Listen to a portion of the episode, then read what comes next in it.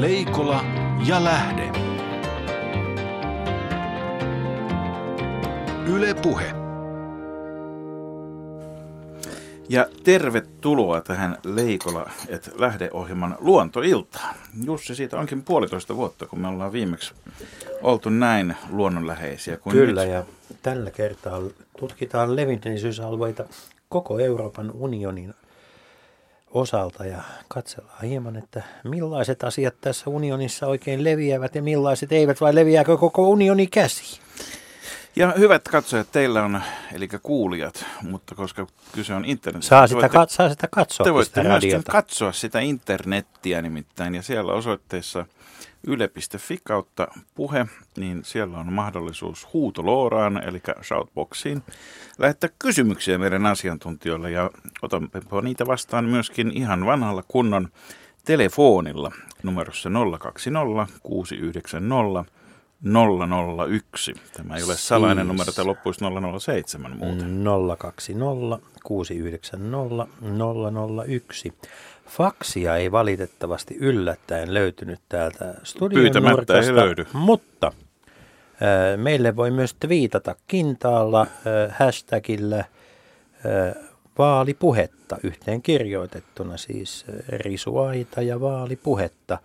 Ei muuta kuin tervetuloa langoille, olivat langot sitten minkälaisia tahansa. Ja yleensähän myöskin tangoon tarvitaan kaksi. Toisessa päässä on poliisi ja toisessa päässä on se, jolta se tanko on takavarikoitu. Mutta täällä aikoina. Mutta me emme puhu nyt näistä vappuasioista enää ollenkaan.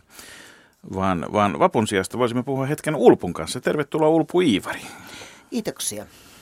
Tuota, olet toiminut europarlamentaarikkona, mutta siitä on sen verran aika, että varmasti kaikki on tänään toisin, vai onko?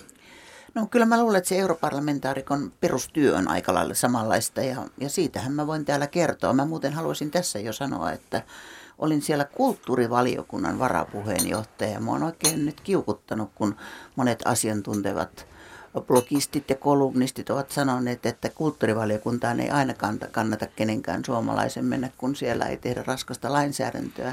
Ja mä taas näen sillä tavalla, että kun me eletään Euroopassa, jossa nationalismi nousee ja molempien laitojen äärilaidat, niin kulttuurivaliokunta on entistä tärkeämpi, kus- kun siinä, siinä on kysymys ihmisten kanssakäymisestä, vaihto-ohjelmista, kirjojen kääntämisestä, tutkintojen tunnustamisesta ja, ja pienistä kielistä ja eurooppalaisesta Ulpu- kulttuuriperinnöstä. Nyt me tarvitaan välittömästi tämmöisestä niin kuin, ö, parlamentin kulttuurivaliokunnan ö, näke, ulkopoliittinen näkemys euroviisuihin. Täytyy- Mitä, mitä siinä lavalla oikein tapahtui? Mun täytyy tunnustaa, että voimani SDPn Seinäjoen puoluekokouksen jälkeen olivat niin vähäiset, että nukuin euroviisujen ajan. Tämä annettakoon anteeksi, sielläkin tehtiin tärkeitä päätöksiä, kuten europarlamentissa. Ja sitten meillä on maatalouspolitiikan ekspertti, maatalousministeri Jari Koskinen. Tervetuloa. Kiitos, kiitos. Jari, miltä se tuntuu, kun kollegat ovat sitä mieltä, että Brysselissä olisi mukavampi tehdä töitä kuin Suomen hallituksessa? Se on varmaan vähän näkemyskysymystä, kuka tykkää äidistä ja kuka tyttärestä. Että jotkut tykkää kotimaasta, mutta kyllähän ulkomaa on ihan mielenkiintoinen kokemus, että mäkin olin tässä vähän aikaa sitten pari vuotta Lontoossa töissä ja kyllä voi sanoa, että ulkomailla vähän aikaa asuminen ja työskenteleminen on aina niin kuin avartava kokemus. Että? Mutta korjaus, mä oon ihan väärässä, niin eikö näitä tänä päivänä näitä töitä tehdä niin kuin sekä että koti- ja ulkomaassa? Jos miettii tätä omaa tonttia, niin kyllä tässä matkapäiviä aika paljon tulee. Ne suuntautuu tietysti paitsi Eurooppaan, niin vähän muuallekin, että kyllä niitä pitää tehdä. Ja me ollaan osa tätä Euroopan unionia, niin silloin meidän pitää käydä siellä, missä niistä asioista päätetään. Ja Ja eihän Eurooppa niin. ole ulkomaata enää, eihän. No ei.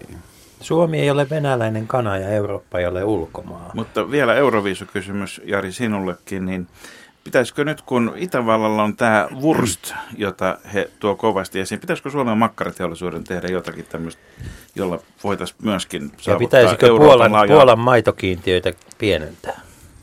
No maitokiintiöt loppuu 2015 kaikkia joka puolelta, että se ongelma niin kuin menee tästä vuoden päästä ohitte. Tämä vuoristikysymys on aika hyvä kysymys, koska mietitään, että millä tavalla suomalainen elintarviketeollisuus pärjäisi vähän paremmin. Ja meillä nyt onneksi Valio on pystynyt valtaan markkinoita, on monia muitakin hyviä yrityksiä, mutta jos löytyisi joku hyvä makkaratuote, jolla voitaisiin koko maailma vallottaa, niin mä luulen, että kaikki olisi Suomessa iloisia ja tyytyväisiä. Vielä yksi kysymys, jota pohditaan varmaan ilman aikana enemmänkin. Onko nykyään suomalaisen poliitikon, tai nuoremman polven poliitikon, pakko jossain vaiheessa pyrkiä kansainväliselle uralle ollakseen niin kuin vakuuttava suomalaisen poliitt- suomalaisessa poliittisessa pörssissä? Mun mielestä ei välttämättä. Se voi totta kai se auttaa, koska jos sä oot ulkomailla, oot nyt sitten europarlamentista jossain muualla, niin se tulee vähän enemmän tota kontaktipintaa ja, ja tota, pystyt olemaan ja liikkumaan siellä vaikuttamaan, niin se on melkoista henkistä pääomaa sitten joka puolella. Ja Suomi, me ollaan pieni maa, niin meillä on tärkeää, että suomalaisia on maailmalla erilaisissa tehtävissä. Jonkin aikaa tullaan takaisin Suomeen tai ihan mitä tahansa tehdään. Se pätee niin kuin liike-elämässä ja politiikassa mun mielestä ihan samalla tavalla. Ja siinä on sitten toinen puoli, kun yksi on tämä, mistä aina puhutaan, että suomalaiset saa ulkomaista kokemusta, mutta minusta on hirvittävän tärkeää, että ulkomaalaiset saa kokemuksia suomalaisista myös. Sitä ei pidä unohtaa. Juha Jokela, työssäsi ulkopoliittisen instituutin Eurooppa-tutkimuksen vetäjänä, niin, niin kuinka kansainvälistä työtä se on vai onko se idea siinä, että me istumme Suomessa ja tutkimme niitä muita täältä käsin? No kyllä me tehdään hyvin paljon yhteistyötä eri puolilla maailmaa ja Euroopassa erityisesti. Ja meidän tutkim- tutkijayhteisö on myös hyvin kansainvälinen, eli UPissa on töissä lukuisia tutkijoita muualta kuin Suomesta. Ja yksi tämmöinen iso tavoite tietenkin UPilla on se, että me tuodaan sitä kansainvälistä näkemystä ja osaamista tänne Suomeen. Ja, ja se toinen tavoite, minkä tässä jo mainitsit, on se, että viedään sitten suomalaista osaamista, näkemystä Eurooppaan ja Yhdysvaltoihin, Venäjälle – UPin verkostojen kautta. Onko tämä nyt, tuota, kun kännyteollisuus meni, onko tämä suomalainen näkemys, onko se uusi Nokia, meidän uusi vientiveturi? No UPistahan voisi rakentaa tällaista uutta Nokiaa. Kyllä Suomessa niin hallitaan hyvin erilaisten kansainvälisten ilmiöiden ja kehityskulkujen tutkimus. Ja ehkä se Suomen iso juttu on se, että Suomi on tällainen hyvin kansainvälistynyt, avoin, globalisoitunut maa, joten suomalaiset... Hetkinen, eikös meitä ole koko ajan moitettu ihan päinvastaisesta. Jurotetaan täällä Impivaarassa. Milloin päinvastaisesta ja milloin vastoinpäisestä. Niin, mutta mm. kyllä se tosiasia kuitenkin on se, että yhteiskunta on avautunut moneen suuntaan, talous on hyvin avoin. Ja nämä kysymykset, jotka maailmalla tapahtuu, ne koskettaa erityisesti suomalaisia ja suomalaisia päättäjiä ja kansalaisia. Ja sitä kautta täällä on hyvin paljon intoa tutustua niihin ja opiskella niitä ja tutkia niitä ja viedä sitten niitä juttuja, mitä täällä havaitaan niin maailmalla. Ainakin suomalainen politiikka on muuttunut siinä, että viime vuosikymmenten aikana, että ulkoasian valiokunnan jäsenyys ei ole enää uhka parlamenttiuran jatkumiselle niin kuin se aikanaan oli, koska silloin helposti ulkoasian valiokunnan jäsenille tuli niin paljon poissaoloja valiokuntamatkojen kanssa, että joutui sinne syntilistan kärkeen, eikä, ja kun ei ollut siltarummuista rummuttamassa, niin yllättävän moni UAV-jäsen huomasi vaalien jälkeen olevansa vailla valtakirjaa. Ulpo, ennen kuin menemme maailmalle, niin sanopas, miten tämä suomalainen eduskuntatyö, onko Suomen eduskunta ja siellä käyty keskustelu, käytävä keskustelu pysynyt tässä kansainvälistymisessä mukaan? Mä en tietenkään, kun en ole eduskunnassa pitkään aikaan todellakaan pitkään aikaa ollut, niin tunne sitä niin tarkkaan. Mutta mulla on kyllä valitettavasti sellainen käsitys, että siellä on tämä suuri valiokunta, joka on Eurooppa-valiokunta. Sen jäsenet seuraavat Euroopan parlamentin, tai siis Euroopan unionin lainsäädäntö ovat Eurooppa-asiantuntijoita. Sitten on tietysti ulkoasiainvaliokunta, mutta pikkusen taitaa olla vielä Suomen eduskunnassa sitä, että ne on yksi jengi on se, joka hoitaa näitä Eurooppa-asioita ja muut vähän niin kuin delegoi niitä. Mutta mä luulen, että tämä on kyllä poistuva. Meillähän alkaa olla sekä politiikassa että yrityselämässä ensimmäiset euro, tämmöiset Erasmus-sukupolvet, joille tämä mm. kansainvälinen kanssakäyminen on, on ihan, ihan luontevaa, jotka ovat opiskelleet tosiaan näitä unionin koulutusvaihto-ohjelmien myötä, myötä tuolla maailmalla sekä Euroopassa että muualla. muualla mutta niin tuota, pikkusen ehkä vielä enemmän läpäisyperiaatetta eduskunnassa saisi kai olla näihin Eurooppa-asioihin. Ja tämän studiossa olevan asiantuntija kolmikon lisäksi meillä on myös kuuma linja auki Mos Brysseliin. Tervetuloa kolmas mies, Antti Timonen. Kiitoksia. Millainen on sää Brysselissä, kysytään ensimmäisenä, koska Suomessa se on edelleenkin huono. No näin on Brysselissäkin, koleaa ja sateista. Oletteko te nyt ottanut meidän sään? Onko se, siellä Euro, e- onko se siellä Euroopan unionin vai Suomen vika? Jaa, jaa, sitä sen kun tietäisi. Täällähän tuota, kyllä nyt vaalikevät on ollut ihan käynyt kuumana, mutta, mutta tähän säähän se ei ole vielä hirveästi vaikuttanut. Sinulla on hieno titteli, johon menemme hetke, hetkenään, mutta siis käytännössä se, mitä teet, on se, että ymmärrät siitä, miten nämä eurooppalaiset puolueet ja parlamenttiryhmät toimivat, joka on jo huomattavasti enemmän kuin, kuin mitä me Jussin kanssa ymmärrämme. Niin. Mutta mi, mi, millaisia ovat työpäiväsi? No, työpäivät ovat oikeastaan meillä virallisesti kello 8.30-kello 18.30, eli aika, aika pitkiä suomalaiseen mittakaavaan, mutta toisaalta tämä on niin kuin mielenkiintoista työtä ja täällä saa tehdä, tehdä tuota työtä paremman huomisen puolesta. Käytännössä siis teen Euroopan parlamentin EPP-ryhmässä viestinnän suunnittelua, eli se on, se on mun homma täällä. Eli, eli onko tämä EPP siis Euroopan propagandapuolue vai mitä se viestinnän Euroopan suunnittelu on? kansanpuolue, eli tämä on tämä keskusta-oikeistolainen parlamenttiryhmä, johon Suomesta kuuluu kokoomuksen ja kristillisdemokraattien mepit.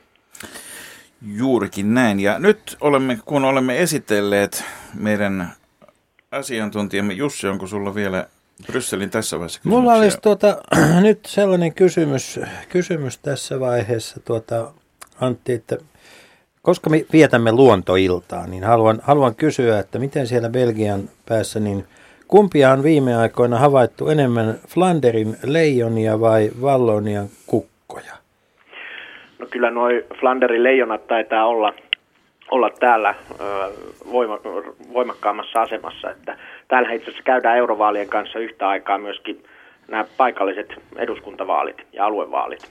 Ja, ja tuota, kyllä täällä noi ö, pohjoisessa olevat flaaminkieliset näyttävät olevan vahvemmilla. Sen verran luonnonystäville tiedoksi, että Brysselin virallinen symboli on, on siis sininen iiris keltaisella pohjalla. Se on suokukka. Bryssel on aikanaan perustettu muutamalle suon saarekkeelle ja, ja tuota, tämä on mielenkiintoista. Nyt kun siellä käy, niin huomaa, että maaperä ei upota, mutta nyt katsotaan tämän illan aikana kuulijoiden kanssa, että upottaako sitten tämän asiantuntijaraatimme paaluttama tietotaito. Arvo- Arvoisat radion kuulijat, on teidän vuoronne. Ja siis tänne saa suoran yhteyden lähetykseen sekä puhelimella 020690 001 että Twitterille, jossa risuaitana on vaalipuhetta, että vielä yle.fi kautta puhesivulla. Ja lähdemmekin odottamaan sitten ensimmäistä puhelua. Leikola ja Lähde. Osallistu lähetykseen Shoutboxissa. Yle.fi kautta puhe. Hyvää iltaa, onko meillä langoilla ketään? Ei ole lankoja, langoilla vielä, langoille mahtuu toisin sanoen. Mutta mennään ennen sitä, sitä tuota, vielä langattoman viestinnän parissa hetken aikaa. Tämä pitkään puhuttiin siitä, että näiden vaalien keskeisin kysymys on nämä kansalliset ja populistiset liikkeet versus perinteiset puolueet. Juha Jokela, näyttääkö siltä, että vaaliasetelma on edelleenkin se, vai onko tässä tullut nyt loppusuoralla vaali lähestyessä muitakin tämmöisiä isompia kysymyksiä vastaan? Niin Kyllä se on ajateltu niin, että tässä vaaleissa korostuu nyt tietyllä tapaa tämä levottomuus ja kritiikki ja tyytymättömyys unioniin ja se, ka, se tietyllä tapaa kanavoituu sitten näihin populistisiin EU-kriittisiin voimiin. Mutta se iso ongelma siinä, mit- mikä on käsin kosketeltava oikeastaan varmasti tuolla Brysselissä, missä Antti seuraa tapahtumia, on se, että tämä on hyvin tämmöinen hajanainen ryhmä ö, erilaisia liikkeitä, poliittisia liikkeitä, uusia, vanhoja ja sitä kautta varmasti niin kuin kansalaisilla ja tällaisen eurooppalaisen keskusteluun ei oikein löydy sellaista yhtään näistä selkeää agendaa, johon voitaisiin sitten tarttua eri puolilla Eurooppaa. Eli nämä liikkeet ankkuroitu hyvin vahvasti näihin kansallisiin konteksteihinsa, eli kansalliseen keskusteluun, kritiikkiin Eli EUsta. perussuomalaiset, perusruotsalaiset, perussaksalaiset, perus kaikki kansalliset erikseen. Aivan, ja siellä on tällaisia hyvin erilaisia sävyjä, ollaanko esimerkiksi laita-oikeistoa, jopa äärioikeistoa, Ää, ollaanko sitten maltillisempia, yhdistetäänkö esimerkiksi vasemmistopuolen agendalta joitakin asioita agendaan? Ja, ja sitä kautta tämä kokonaisuus on hyvin tämmöinen sirpaleinen. Ja on myös arvioitu, että se heijastuu tähän vaalien jälkeiseen tilanteeseen, eli kun Euroopan parlamentti kokoontuu vaalien jälkeen ja nyt ennen sen virallista kokoontumistakin, niin alkaa hyvin tämmöinen pitkä prosessi, jossa sitten muodostuu nämä ryhmät parlamenttiin. Ja juuri täällä nyt sitten EU-kriittisellä populistisella puolella ei ole vielä selvää, että millaisia ryhmittymiä siellä, ryhmittymiä siellä sitten tulee olemaan ja mitä ne tulevat ajamaan, kenen kanssa. Tuota, tämä on, mielenkiintoinen, tämä on mielenkiintoinen kuvio. Tässä voi vielä käydä niin, että sosiaalisteista tulee suurin ryhmä ilman omaa, omaa niin kuin tuota, apuaan, mutta taidamme ottaa tässä vaiheessa ensimmäisen kysymyksen yleisöltä puhelimitse ja oliko niin, että olemme Viljakkalan seudulla? On. Joo, olkaa hyvä. Haluaisin tiedostaa, että kuinka paljon nämä ehdokkaat puhuvat totta, kun heiltä kysytään, vai yrittävätkö kalastaa ääniä, kun joka tapauksessa tätä Eurooppaa ollaan viemässä liittovaltiota kohti, jossa mitä eniten pelottaa on yhteinen puolustus. Suomi on kerran ollut sodassa, vaikka niin kuin tämän viimeisen sodan joutui maksamaan raskaita sotakorvauksia, että tämä on vähän liian kallis hinta rajanaapurille uhota ulvoa susien mukana. Kiitoksia. Eli, eli kysymys on, että onko Eurooppa menossa kohti liittovaltiota ja sitä mukaan yhteistä puolustusta Upu? No ensiksi mä sanoisin, että täällä ei taida olla yhtään ehdokasta tässä studiossa ei, nyt, että me ei. ollaan sillä tavalla ikään kuin objektiivisia asiantuntijoita, Mutta vaikka voimme- voimme- jokainen omasta Niin. näkökulmastamme Eurooppaa katsomme. Ja mä kyllä tästä puheenvuorosta miel, mieluiten kyllä poimisin tämän Euroopan unionin tehtävän eurooppalaisen rauhan vahvistajana. Sehän on nyt tosi ajankohtainen, että, että kun ajatellaan Euroopan unionin historiaa, se lähti toisen maailmansodan raunioista. Vanhat, vanhat sotakumppanit, Saksa ja Ranska, haluttiin sitoa yhdessä talou- talouden siteen, perustettiin hiili- ja teräsunioni ja siitä tämä kaikki alkoi. Ja kun nyt on semmoisen pitkän rauhallisen kauden jälkeen tullut taas epävarmuutta Euroopassa varmaan va- soittaja ajatteli Ukrainaa, josta me ollaan kaikki huolissaan havaittu, että ei tämä ole niin vakaa tämä meidän maaosa, niin silloinhan tämä Euroopan unionin rauhantehtävä entisestään korostuu ja ja, ja Euroopan unionin, nimenomaan Euroopan unionin politiikkahan on tämmöistä pehmeätä politiikkaa. Halutaan rakentaa yhteyksiä, halutaan neuvottelujen kautta, yhteisten projektien kautta, keskinäisen ymmärryksen lisäämisen kautta vahvistaa tätä eurooppalaista rauhaa. Ja, just se, ja myös sen kautta ennen kaikkea, että eurooppalaiset taloudet on sidoksissa toisiinsa, että kenelläkään ei ole aihetta ryhtyä sotimaan keskenään. Mutta mä, mä, mä toivoisin kyllä jokaiselta studiossa myös vastausta tähän ensimmäiseen kysymykseen. Te voitte hyvin arvioida ehdokkaita, kun ette itse ehdolla ole.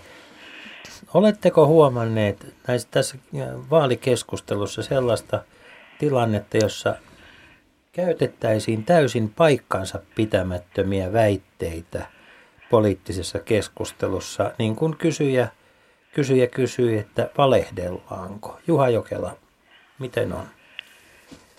Mä en ole niin tarkkaan seurannut yksittäisten ehdokkaiden tavallaan viestintää, että löytyykö sieltä tällaisia väitteitä. Tosiasia tietenkin on se, että Euroopan unionin usein kohdistetaan erilaisia syytöksiä tai siihen liittyy tällaisia tietynlaisia ää, väärinkäsityksiä, joita ei välttämättä sitten ehdokkaat tai poliittiset toimijat halua hirveästi hälventää. Ne saattavat palvella jonkinlaista tarkoitusperää ja poliittista viestiä. Mutta ehkä sellainen yksi kysymys, joka niin kuin tutkimuslaitoksen näkökulmasta ja omasta näkökulmasta on mielenkiintoinen, on se, että miten näiden ehdokkaiden agenda ja niiden kotimaisten puolueiden poliittinen ohjelma sitoutuu niiden puolueiden ja ryhmien poliittisen agendaa siellä Euroopan parlamentissa. Esimerkiksi nyt kun Antti puhuu EPPn toiminnasta, niin miten sitten kansallisen kokoomuksen tai kristillisdemokraattien agenda nivo, nivoutuu juuri siihen, tai sitten sosiaalidemokraateilla Suomessa, niin miten se nivoutuu tähän ö, sosialisti- ja demokratiaryhmään. Ja se on sellainen kysymys, joka varmasti herättää kansalaisten parissa hieman ihmetystä, että Euroopan parlamentin ryhmittymillä saattaa olla erilaisia näkemyksiä siitä, että miten Eurooppaa kehitetään ja sitten täällä kotimaassa puhutaan toista ja varmasti sitä kautta sellaiseen ajatukseen, että puhuvatko ehdokkaat nyt täysin totta, niin, niin törmätään usein sitten tässä vaaliväittelyssä. Martti Matsinen kysyy täällä Twitterissä, että miksi ehdokkaita asettavat kansalliset puolueet eivätkä päätöksiä Brysselissä tekevät europuolueet. Miten, äh, miltä tämmöinen ajatus kuulostaisi äh, Jari Koskisen ja Antti Timosen mielestä. Jari, aloitatko sinä? Olisiko se mukavampaa, että Suomessa olisi vaaleissa EPP-lista eikä kokoomuksen ja, ja kristillisdemokraattien listat?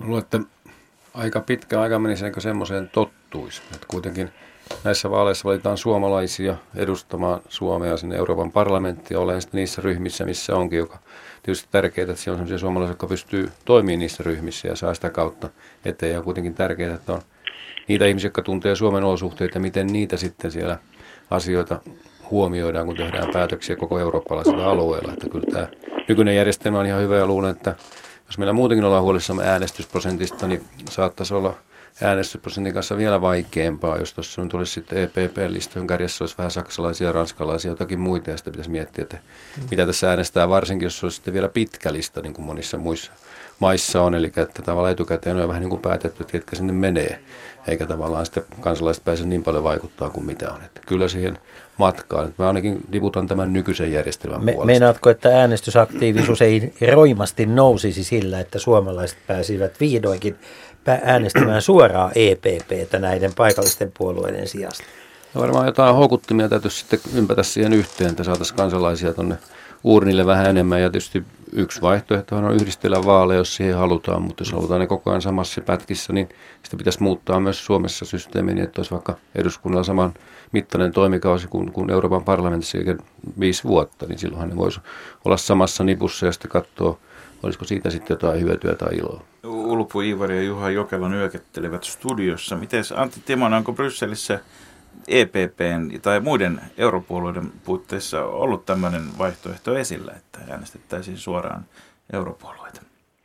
No, kyllä minusta nämä niin kuin kansalliset listat ovat kuitenkin paras vaihtoehto, koska silloin syntyy se paras ää, linkki ää, jokaisen kansalaisen ja sitten se oma edustajan välille europarlamenttiin. Ja niin kuin Jari Koskinen tuossa mainitsi, niin se on erittäin hyvä, että, että Suomessa meillä on käytössä tällainen vaalijärjestelmä, jossa äänestetään suoraan ehdokasta eikä vain puoluetta. Sillä nä- näyttää olevan niin, että niissä maissa, joissa äänestetään puoluetta ja näitä puoluelistoja, niin kansalaiset eivät edes tunne meppejään. Että kyllä minusta tämä niin kuin linkki kansalaisten ja meppien välillä on tosi tärkeä ja se tässä Suomen vaalijärjestelmässä on, on niin kuin etuna. Eli, Mutta se, että eli eikö niin, on... että, siis, että itse asiassa niin kuin vaikka tässä on kaikkialla yhtä aikaa europarlamenttivaalit, mutta se vaalitapa vaihtelee maasta Kyllä. toiseen. Se mukailen ikään kuin sitä paikallisen kansallisen parlamentin vaalitapaa kussakin maassa. Juuri näin. Mutta tällä kerrallahan näissä vaaleissa on nyt uutena piirteinä se, että nämä Eurooppa-puolueet ovat asettaneet kärkiehdokkaat komission puheenjohtajaksi. Eli jokainen äh, Eurooppa-puolue on asettanut ehdokkaan äh, komission puheenjohtajan tehtävään ja sitten vaalien jälkeen katsotaan, että mikä näistä Eurooppa-puolueista on äh, suurin, saa eniten paikkoja europarlamenttiin ja sitten Eurooppa-neuvosto sitten keskustelee ja katsoo, että löytyykö tälle ehdokkaalle sieltä vaadittava määräenemmistö ja Eurooppa-neuvosto sitten ehdottaa tätä ehdokasta Euroopan parlamentille, joka hänet sitten tehtävään niin valitsee. Mutta katsotaan, miten tässä käy. EPP on asettanut Luxemburgin entisen pääministerin Jean-Claude Junckerin ehdolle. Sosialisteilla ehdokkaana on äh, saksalainen äh, europarlamentin puhemies Martin Schulz. Ja liberaaleilla on sitten Belgia entinen pääministeri Verhofstadt. Puhutaan näistä kärkiehdokkaista hetken päästä, mutta nyt seuraava soittaja Reijo Vantaalta. Hyvää iltaa. Hyvää iltaa täältä Vantaalta. Ja, minä tässä kysyisin arvoisalta raadilta, mikä siellä on, tietopuolinen joukko, että kun meillä on tämä Kreikka minun mukaan tänä vuonna puheenjohtajan maa, ja kun Kreikka tuli sisään tähän yhteisöön minusta vähän niin kuin ö, muutettua totuutta käyttäen, ja Kreikassa on sellainen puolue, kultainen aamunkoitto.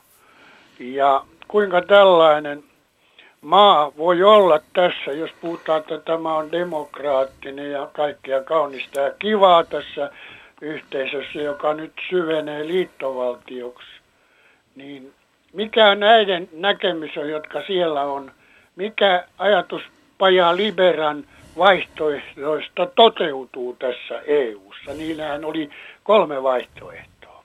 Kiitos jo etukäteen vastauksesta.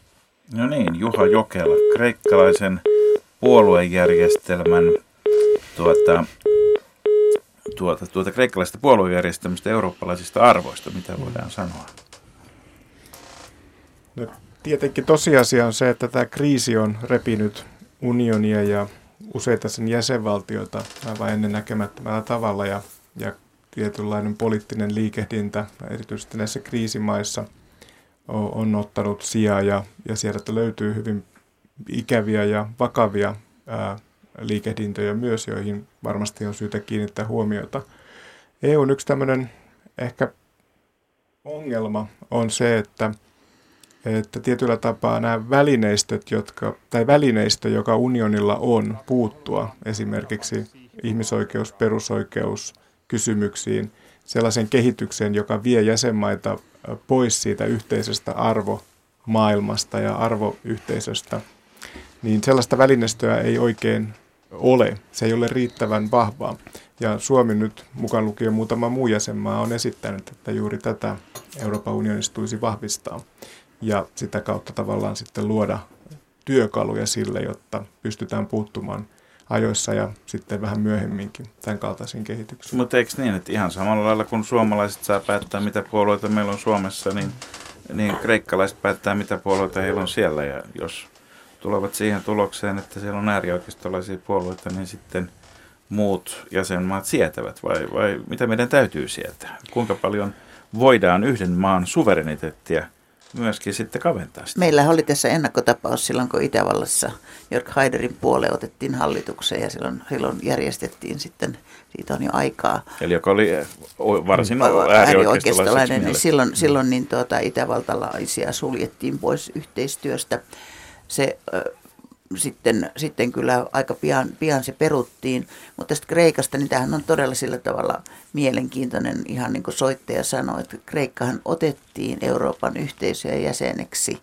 juuri demokratian vahvistamisen vuoksi. Se, silloin kun Kreikan sotilasjunta kaatui, niin haluttiin, otettiin samaan aikaan tai suunnilleen samoihin aikoihin Espanjan diktatuuri kaatui, Portugalin diktatuuri kaatui Kreikan, ja nämä haluttiin Euroopan yhteisöihin juuri sen takia, että näiden maiden demokratiaa ja tämmöistä vakaata yhteiskuntajärjestystä vahvistettaisiin. Ja, ja, niin tuota, ja siinä on aika hyvin, hyvin onnistuttukin, ja nämä maat on, on kovasti hyötynyt, että, että ne tuli vähän vil, vilpillisesti, niin tähän johtui näihin emukriteereihin taas, että tämä jäsenyyteen tai, tai sillä tavalla. Eli, eli paljon myöhemmässä paljon vaiheessa. Paljon myöhemmässä vaiheessa.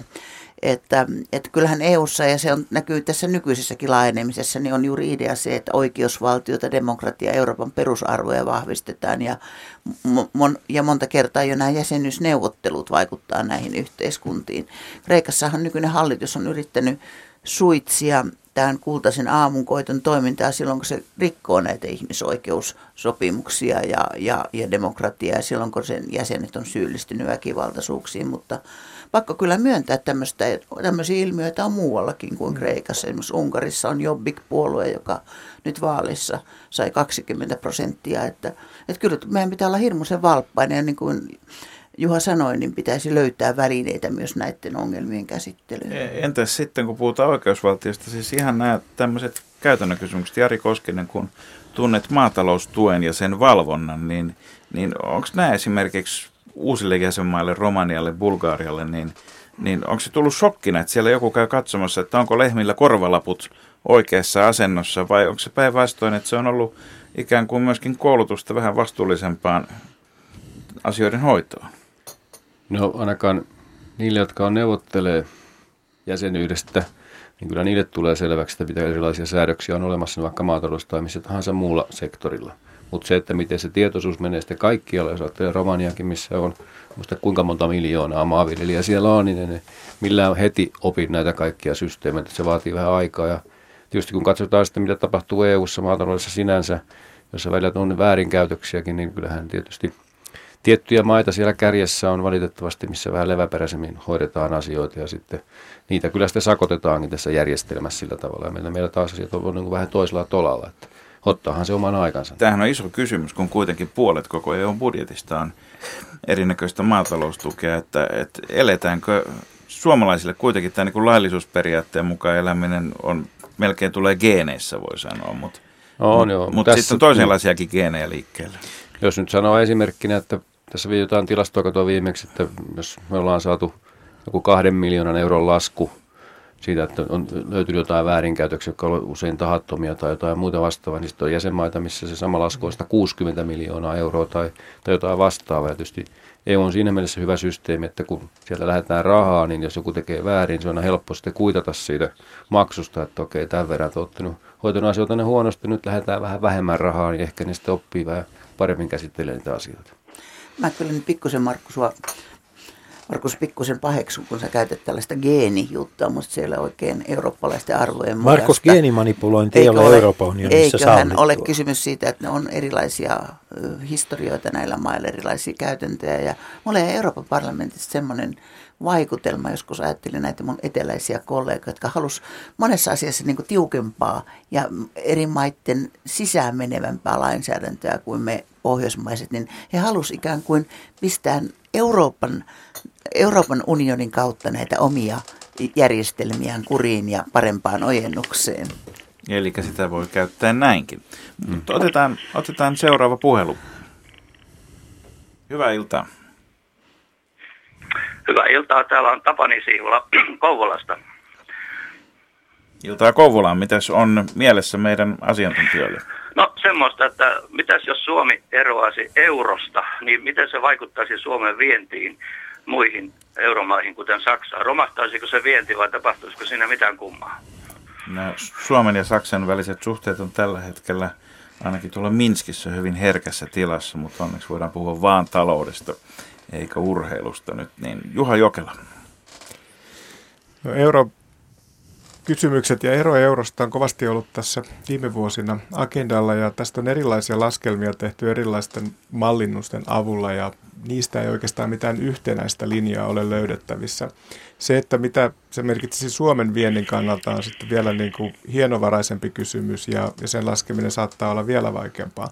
Mutta ehkä sellainen lopputulema ainakin nyt näissä mun omissa tutkimuksissa ja sitten niissä tutkimuksissa, mitä UPissa on tehty yhdessä, yhteistyössä Etlan kanssa on se, että – minkä tahansa jäsenvaltion eroaminen eurosta tällä hetkellä aiheuttaisi aika suuren tällaisen epävakauden tilanteen. Sitten tulisi eittämättä ennakkotapaus tietyllä tapaa, että eurosta eroaminen on mahdollista ja sitä kautta sitten tämän valuuttajärjestelmän tai euron purkautuminen kokonaisuudessaan voisi nousta agendalle. Ja nämä kaikki laskelmat, mitä meillä on ollut käytettävissä ja mitä taloustieteilijöillä, joiden kanssa me on tehty yhteistyötä, on ollut käytettävissä, niin, niin ne viittaa siihen suuntaan, että yhdenkin jäsenvaltion olisi tämmöinen vahva valtio, kuten Suomi, tai sitten heikko valtio, kuten Kreikka, niin se saattaa laukasta sellaisen reaktion, jonka, jonka arviointi on hyvin vaikeaa ja se voi olla hyvin kaoottinen se lopputulema, joka siitä seuraa. Ja sen takia oikeastaan ei sitten ole päästy edes siihen kysymykseen, että mitä se nyt sitten todella rat, merkitsisi esimerkiksi Suomen viennin kannalta, koska selvitykset usein sitten todetaan, että ne on turhia, koska tässä ei ole, ole oikeastaan mahdollisuutta siihen tai sellaista poliittista päätöstä ei ole näköpiirissä, että Suomi tulisi esimerkiksi tällaisen kysymyksen nyt nostamaan sitten esiin. Antti Timonen siellä Brysselin päässä, mitä sinne, kuinka monesta jäsenmaasta Brysseliin asti kaikuu sellaisia keskusteluja, että pitäisikö kyseisen maan – erota eurosta? Onko tämä tämmöinen suomalainen, äh, suomalainen tuota erikoisuus vai, vai nautitaanko tätä perinneruokaa laajemminkin Euroopassa? Niin, minusta tuntuu, että ei se, Suomessa, Suomessakin kuitenkin kansan enemmistö taitaa olla edelleen sen eurojäsenyyden kannalla, että että en usko, että, että suomalaisetkaan siitä, siitä eurosta halua pois lähteä, mutta totta kai sitä keskustelua käydään muuallakin. Muun muassa Ranskassa äh, Front National-puolue, eli tämä kansallinen rintama, on, on siellä esittänyt Ranskan eroa äh, eurosta, mutta tuntuu ainakin siltä, kun televisiodebatteja katsoo, että, ähm, että siellä kun tästä asiasta keskustellaan, niin äh, kyllä se on aika vaikea kysymys heillekin, koska se tarkoittaisi Ranskassa muun muassa energiahinnan nousua ja, ää, ja asuntolainojen kallistumista ja muuta tällaista sitten jokaisen omaan kukkaroon. Mutta kyllä tästä euron, eurosta on keskusteltu kovasti, mutta täytyy muistaa se, että vielä puolitoista kaksi vuotta sitten oli tilanne, jolloin puhuttiin oikeasti siitä, että euro voi hajota. Ja nyt sellaista tilannetta ei enää ole. Eli tavallaan näillä kriisitoimilla, joita on tehty, on saatu tämä tilanne vakautettua. Ja nämä uudistukset, joita näissä kriisimaissa on tehty, niin on, on sillä tavalla kantanut hedelmään, että tilanne on, on nyt parempi. Ja ehkä tässä kannattaa todeta, että myös viime vuosina euron vetovoima on ollut niin suuri, että euroryhmään on tullut uusia jäseniä, viimeksi Latvia ja puolalaiset on kuitenkin myös, myös valmistautumassa siihen. Mm, ja Liettua. Ja myöskin Liettua, ja Liettua mm. kyllä. Arvoisat mm. radion kuuntelijat, voitte osallistua lähetykseen, kysyä siis europarlamentista, euro, eurooppalaisesta politiikasta soittamalla joko studion numeroon 020 690 001 tai sitten shoutboxin eli huutolooran avulla osoitteessa yle.fi kautta puhe tai voitte Twitterissä – hashtagata sanan vaalipuhetta yhteen. Däkä, däkä, sanoi jo Mauri Antero Numminen aikanaan, mutta eipä tiennyt, että kyseessä oli hashtagä, däkä. Mutta meillä on seuraava, seuraava tuota soittaja ja varmaankin ollaan nyt maatalouden äärellä. Ollaanko, onko näin? Hyvää iltaa, olette suorassa lähetyksessä. Joo, tämä on Kari Nummila täältä Vilja-Suomen pääkaupungista, varsinaisesta Suomesta. Olisi parikin kysymystä, en tiedä onko siellä keskustalaista vastaajaa, mutta tämän Auderyhmä, johon Suomen keskusta kuuluu, niin on semmoista aina kuuluu välillä, että ne haluaisi maataloustuet lopettaa. Ja tässä on, niin kuin sielläkin on nyt väärin käytetty tämä sana maataloustuki, aikanaan oliko se sitten Euroopan hiiliunionit sun muut, kun päätettiin näistä tukemisista, eli että tuottajahinnat alle tuotantokustannukset maksetaan hinnanalennuskorvauksia. Pitäisi puhua hinnanalennuskorvauksista. Tällä maataloustukihommalla on helvetin huono kaiku. Ja tässä kohtaa ainakin aiheettomasti, että että keskusta, joka esiintyy maanviljelijän puolustajana, niin aika ihmeellistä. Siinä auderyhmässä on paljon muutakin ihmeellistä. Mut sitten toinen tota, Koskiselle, se ei ole hänen peukalonsa alla, mutta maailmanmarkkinat tietysti vaikuttaa. Mutta meillä, kun katsoo maaseudun tulevaisuus julkaisee tavan takaa EU-alueen viljelijöiden tuottajahintoja, niin järkiään suomalaiset voi olla rankastikin alle sitä, mitä Keski-Eurooppa ja Etelä-Eurooppa – ja, ja esimerkiksi ruis taitaa tällä haavalla hiukan kalliimpaa täällä, tai tuotteihinta korkeampi kuin Saksassa, jossa muuten tuodaan pääosa Suomen rukista tänne, kun se saadaan joku, joku sentti halmalla. Se tapetaan ensin kolme neljä viikkoinen tai pari kolme viikkoinen puinti ja juolameenä myrkyllä, että se on kuivempaa. Ja, ja siis tämmöistä syötetään suomalaisiin, että joku tässä hommassa mättää että voisiko näitä, tämä ei tietysti voi tässä kaikkia selvittää, mutta olisi kiva kuunnella, mitä sieltä päin sanotaan. Kiitoksia. Kiitoksia. Meillä on vielä puolitoista tuntia aikaa selvittää, mikä kaikki maatalouspolitiikassa mättää. Miten Mut... se on, Koskinen, pannaanko puolet petäjästä? Toivottavasti ei, ja toivottavasti tuosta rukiista, niin, niin kuitenkin onko on Suomessa toimijoita tällä alalla, jotka ilmoittanut, että haluaa siirtyä käyttämään pelkästään kotimaista ruista vuoteen 2016 mennessä, ja toivottavasti se näkyy sitten myös ja on jo näkynytkin hinnassa, että niin kuin soittaja sanoi, niin, niin ruis on ainoa näistä viljalajikkeista, missä kotimaassa niin kuin hinta on kovempi kuin mitä tuo Euroopan markkina. Se on hyvä merkki ja se tietysti lisää rukiin kylvä halukkuutta, mutta tietysti ruis on vaativa kasvi ja se ei aina onnistu, että se on joskus niin kuin voisi sanoa, että säästä kiinni, että saadaanko sitä tarpeeksi vai eikö saada, mutta mä uskon, että se viljelyalla kyllä tulee lisääntyä. No sitten se, että minkä takia meillä on hinta alhaisempi, niin sitten tietysti suurin selittävä tekijä, mitä aina kerrotaan, on se, että tässä on tuo Itämeri ja täältä sitten viljan vieminen tuonne muille markkinoille maksaa.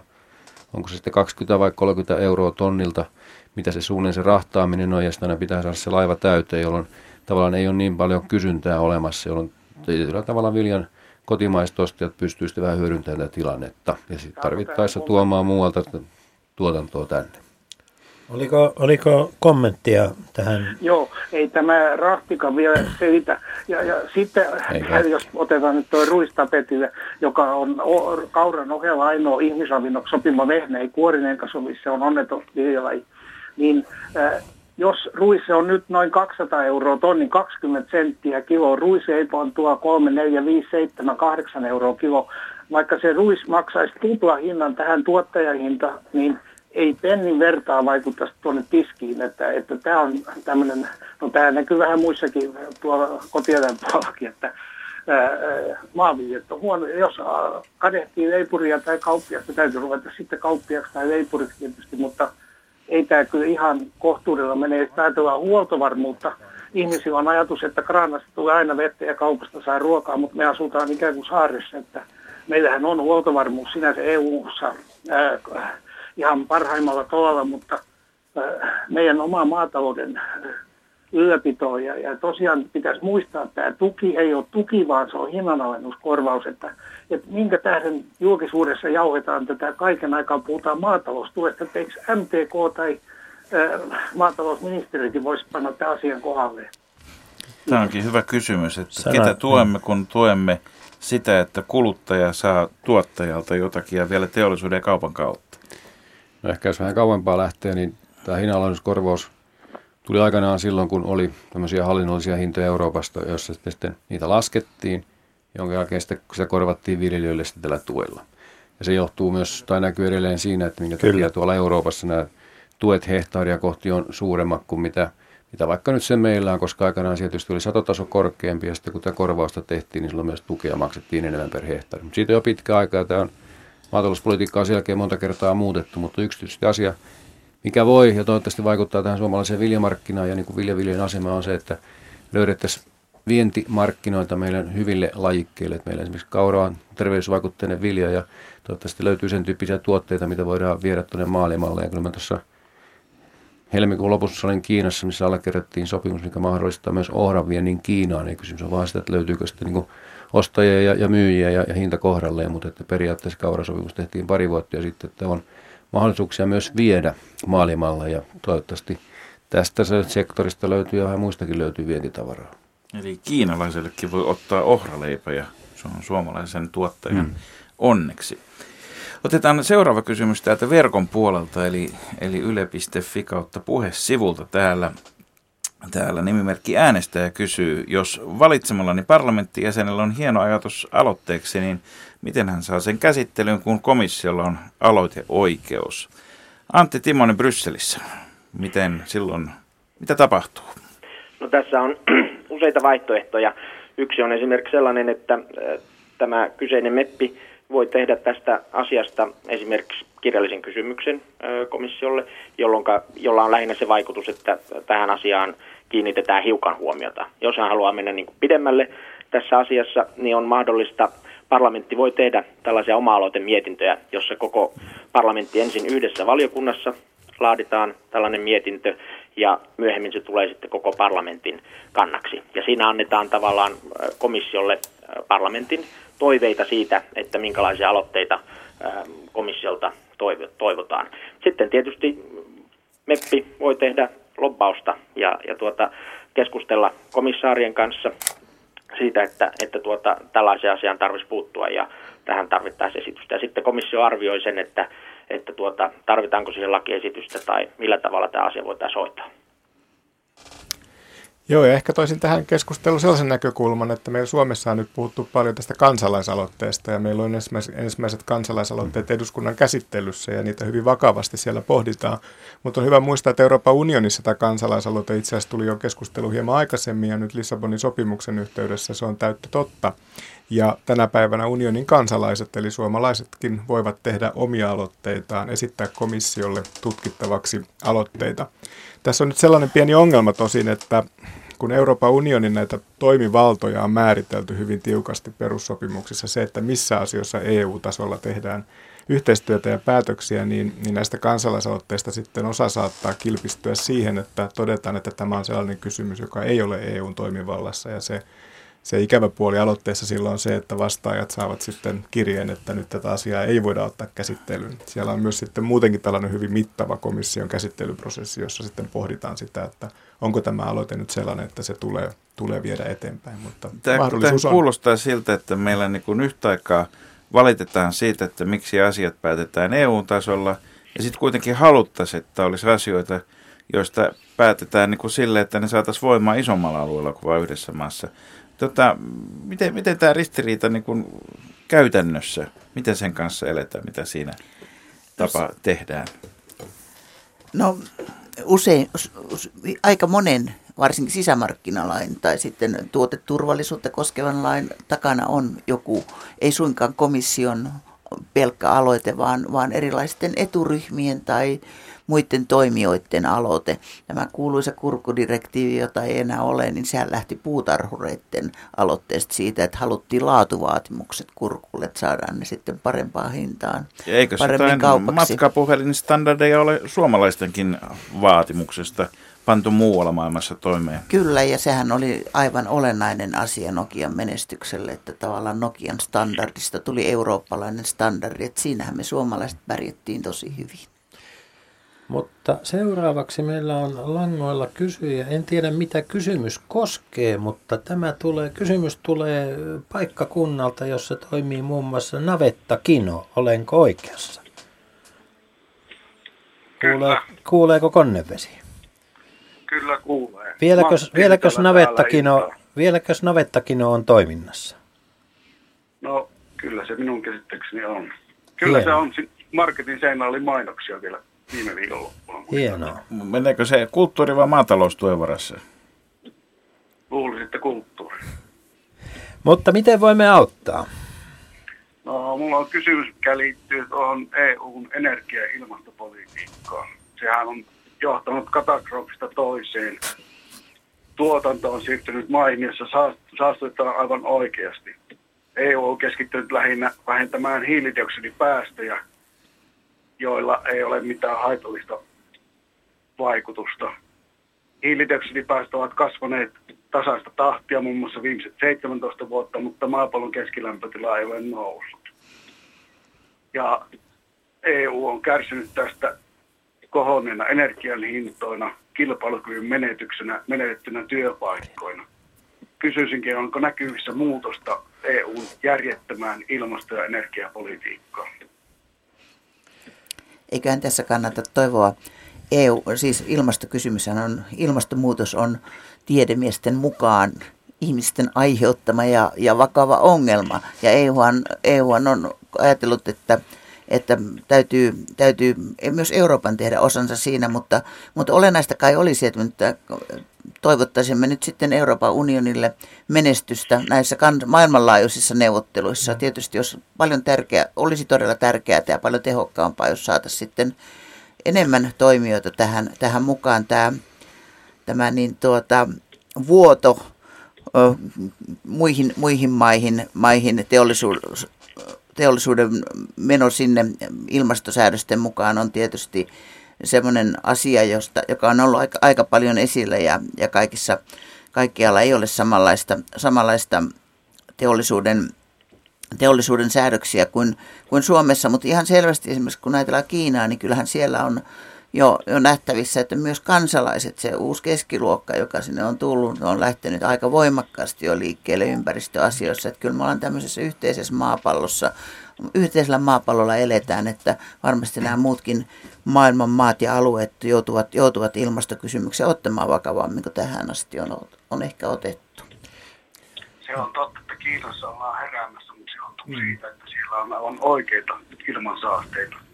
Siellä on saastettu ilmaa ja vettä aika pitkään ja ihan kunnolla, toisin kuin meillä Suomessa täällä on niin kuin maailman puhtaita teollisuutta tällä hetkellä, mutta me kärsitään turhan korkeasta energiahinnoista päästökaupan muodossa, muun muassa päästökaupan muodossa. Nyt mä, täällä on ilma, studiossa, studiossa on Ilma Sakeana puheenvuoropyyntöjä. Saan, kun olen niin vanha ihminen, että muistan vielä mitä 70-luvulla tapahtui, niin silloinhan, silloinhan Suomeen tuli vesiensuojelulainsäädäntö. Ja mä muistan silloin koko suomalainen puu- ja metsäteollisuus oli sitä mieltä, lobbas voimakkaasti sitä vastaan ja, ja, ja lähti siitä, että nyt ajetaan metsäteollisuus pois Suomesta tämän tiukan vesistölainsäädännön myötä. Mutta eipä kestänyt kauan, kun siitä tuli suomalaisen metsäteollisuuden kilpailuvaltti. Ja meillä on myös, niin kuin sanoitte siellä, niin puhtaat vedet nykyisin, että, että kyllä tämmöisiä pitkän tähtäyksen investointeja kannattaa tehdä, vaikka se välillä vähän kirpasee siinä alussa. Ei ole konnevedeltä pitkä matka Lievestuoreelle ja Liisan aikoihinkaan. Mutta mm. onneksi on menty ainakin jossakin asioissa parempia aikoja kohti. Ministeri Jari Koskinen, kun, kun tuota, maa- ja maa- ja metsätalousasioista vastaavat ministerit eurotasolla kokoontuvat, niin kuinka paljon te kollegoiden kesken puhutte tästä ilmastonmuutoksesta? Paljonko se, paljonko se puhuttaa ja minkälaisia keskusteluja siitä käydään? Miltä tämä, miltä tämä, niin kuin, miltä tämä näyttää? Itse asiassa seuraavaan neuvoston kokoukseen on tulossa Irlannilta tämmöinen keskustelualoite – että keskustellaan tästä, koska maatalous on yksi osa tätä kokonaisuutta, joka on tietysti tämän päästökauppasektorin ulkopuolella. Ja taas sitten Suomessa, niin, meille, meidän ministeriölle kuuluu näiden tähän varautumiseen suunnitteleminen, eli se, mitä sitten tapahtuu, jos vettä sataa oikein paljon tai sitä ei tule ollenkaan, ja mitä sitten voi kaikkea kurjuutta seurata siitä, että millä tavalla yhteiskunta toimii, tai jos tulee suuria myrskyjä, puita kaatuu, sähköä menee poikki ja niin edelleen.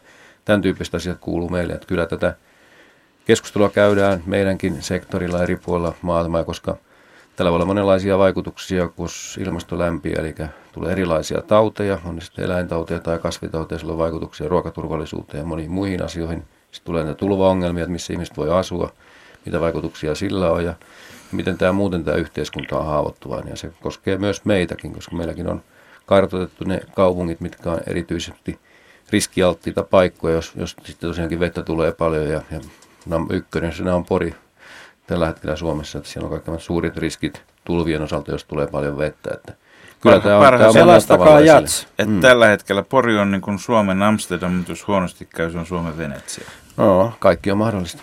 Mm. Tuota, no, Porissa on kuitenkin... En... Niin, olkaa hyvä. Sitten kommentin. Huomaatteko, että nyt puhutaan ilmastonmuutoksesta eikä enää ilmaston lämpenemisestä? Muut... siitä, että ilmasto ei ole lämmennyt. No. Satelliittimittausten mukaan se ei ainakaan lämmennyt 17 vuotta ja tiedemiehet kisaa siitä, että ne yrittää keksiä, että minnekä se lämpö oikein on mennyt piiloon. Kun mittaukset eivät to- voi mm. todistaa, että maapallo olisi mukaan lämmennyt. No, me emme lähde nyt oikeastaan niin tästä ilmastonmuutoksen mittausyksityiskohdista täällä keskustelemaan. Se on sitten toisen kaksituntisen aihe, aihe sinänsä, mutta tota, toteamme vaan, että tämä – saastuminen, lämpeneminen, muutos, kyllä nämä kaikki liittyy yhteen. Yhteen ja ne ennen kaikkea ei tietenkään katso valtakuntien rajoja. Ja kysyisin sieltä Brysselin päästä Antti Timosen, että onko näissä europuolueiden ryhmissä, niin onko niin, että joka, joka ryhmässä on ikään kuin ne omat, omat vihreänsä ja omat, omat tuota niin kuin ympäristöasioiden ajajansa – vai, vai onko, onko niin, että ympäristöasiat on, on, on joissain ryhmissä enemmän ja joissain ryhmissä vähemmän tapetilla? Kyllähän se varmasti näin on, että, että ainakin näissä isoissa ää, parlamenttiryhmissä on nämä omat ympäristöasioiden ajajansa ja sitten toisaalta myöskin ne sitten, jotka katsovat ää, näitä asioita enemmän teollisuuden ja, ja monesti työpaikkojen näkökulmasta, että kyllä tämä niin kuin, ö, on nähtävissä ainakin meidän omassa ryhmässä, että niin kuin molempia kantoja on ja varmasti niin kuin syksyllä tämä asia tulee kovasti esille, kun käsitellään tätä energia- ja ilmastopakettia, jossa just pitäisi sitten keskustella siitä, että miten päästöjä vähennetään ja asetetaanko uusiutuvalle energialle ö, tavoitteita, että miten sitä, sitä tuota, pitäisi saada enemmän käyttöön ja millä tavalla energiatehokkuutta parannetaan ja, ja näin. Leikola ja Lähde. Yle.fi kautta puhe. Ja sieltä piirongin päältä voi ottaa nyt kynää ja paperia, koska tämä studion puhelinnumero tulee aivan hetken kuluttua radioaaltoja myöden, myöden sinne kotivastaanottimiin ja numero on 020 690 001. Ja menossa on siis Leikola et lähdeohjelman luontoilta aiheena eurovaalit ja meillä on täällä joukko asiantuntijoita studiossa kommentoimassa erinäköisiä havaintoja, joista viimeksi on tehty havainto tässä ohjelman aikana ihan nimittäin tuolla valko joka on tunnettu myöskin Euroopan ainoan luonnonvaraisen biisonin Visentin metsästä, tota, tyyssijänä, mutta siellä on, siellä on tehty semmoinen havainto, että siellä on leijona käynyt Kotkan kimppuun ja voittanut 4-0 tässä ottelun tässä tota, lähetyksen aikana. No niin. Siinä kaatui Adler, sama, toiseksi. Samalla kaatui myös karhu, sillä karhu on myös Berliinin vaakunassa. Niin, ja täytyy aina muistaa, että tässä kun siis on keskusteltu pitkin kevättä, että peisaako Suomi nyt liikaa Saksaa, ollaanko vaan Saksan vanavedessä. Että ainakin tänä päivänä asia ei ole näin. Joo, ja nyt emme, ei mennä sitten ei mennä sitten siihen, että joutuuko Jyrki Katainen viimeisinä töinä pyytämään Angela Merkeliltä tätä anteeksi. Tosin Merkel on enemmän jalkapallon kuin jääkiekon ystäviä. Niin ja sitten kun jotkut on vielä epäillyt sitä, että onko, onko Rinne nyt sitten semmoinen, joka haluaa vaan kaikelle sanoa ei, niin tänään ainakin Rinteen torjuntalinja on kuitenkin ollut sitten koko isänmaan asialla.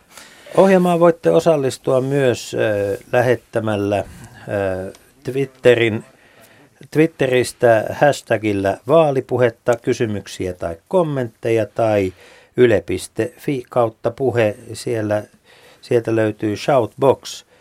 Ja mitäs Marko Shoutboxissa, eli huutoloorassa, mitäs sieltä löytyy? No täällä nimimerkki Manon Sinistra kysyy, eli siis vasen käsi tosin pieni konkurrenssivirhe tuossa nimimerkissä, mutta ei nyt puhuta siitä. Hän sanoo, useat EU-maat saavat maksupalautusta, joka on alennus jäsenmaksuista. Britannian osuus jaetaan muiden maiden kesken yhteensä 5,3 miljardia, josta Suomen osuus on 136,5 miljoonaa. Miten edelleen vuonna 2014 tämä on mahdollista? Juha Jokela on ulkopoliittisesta instituutista. Käydään tässä samalla läpi, ketä muita meillä on täällä.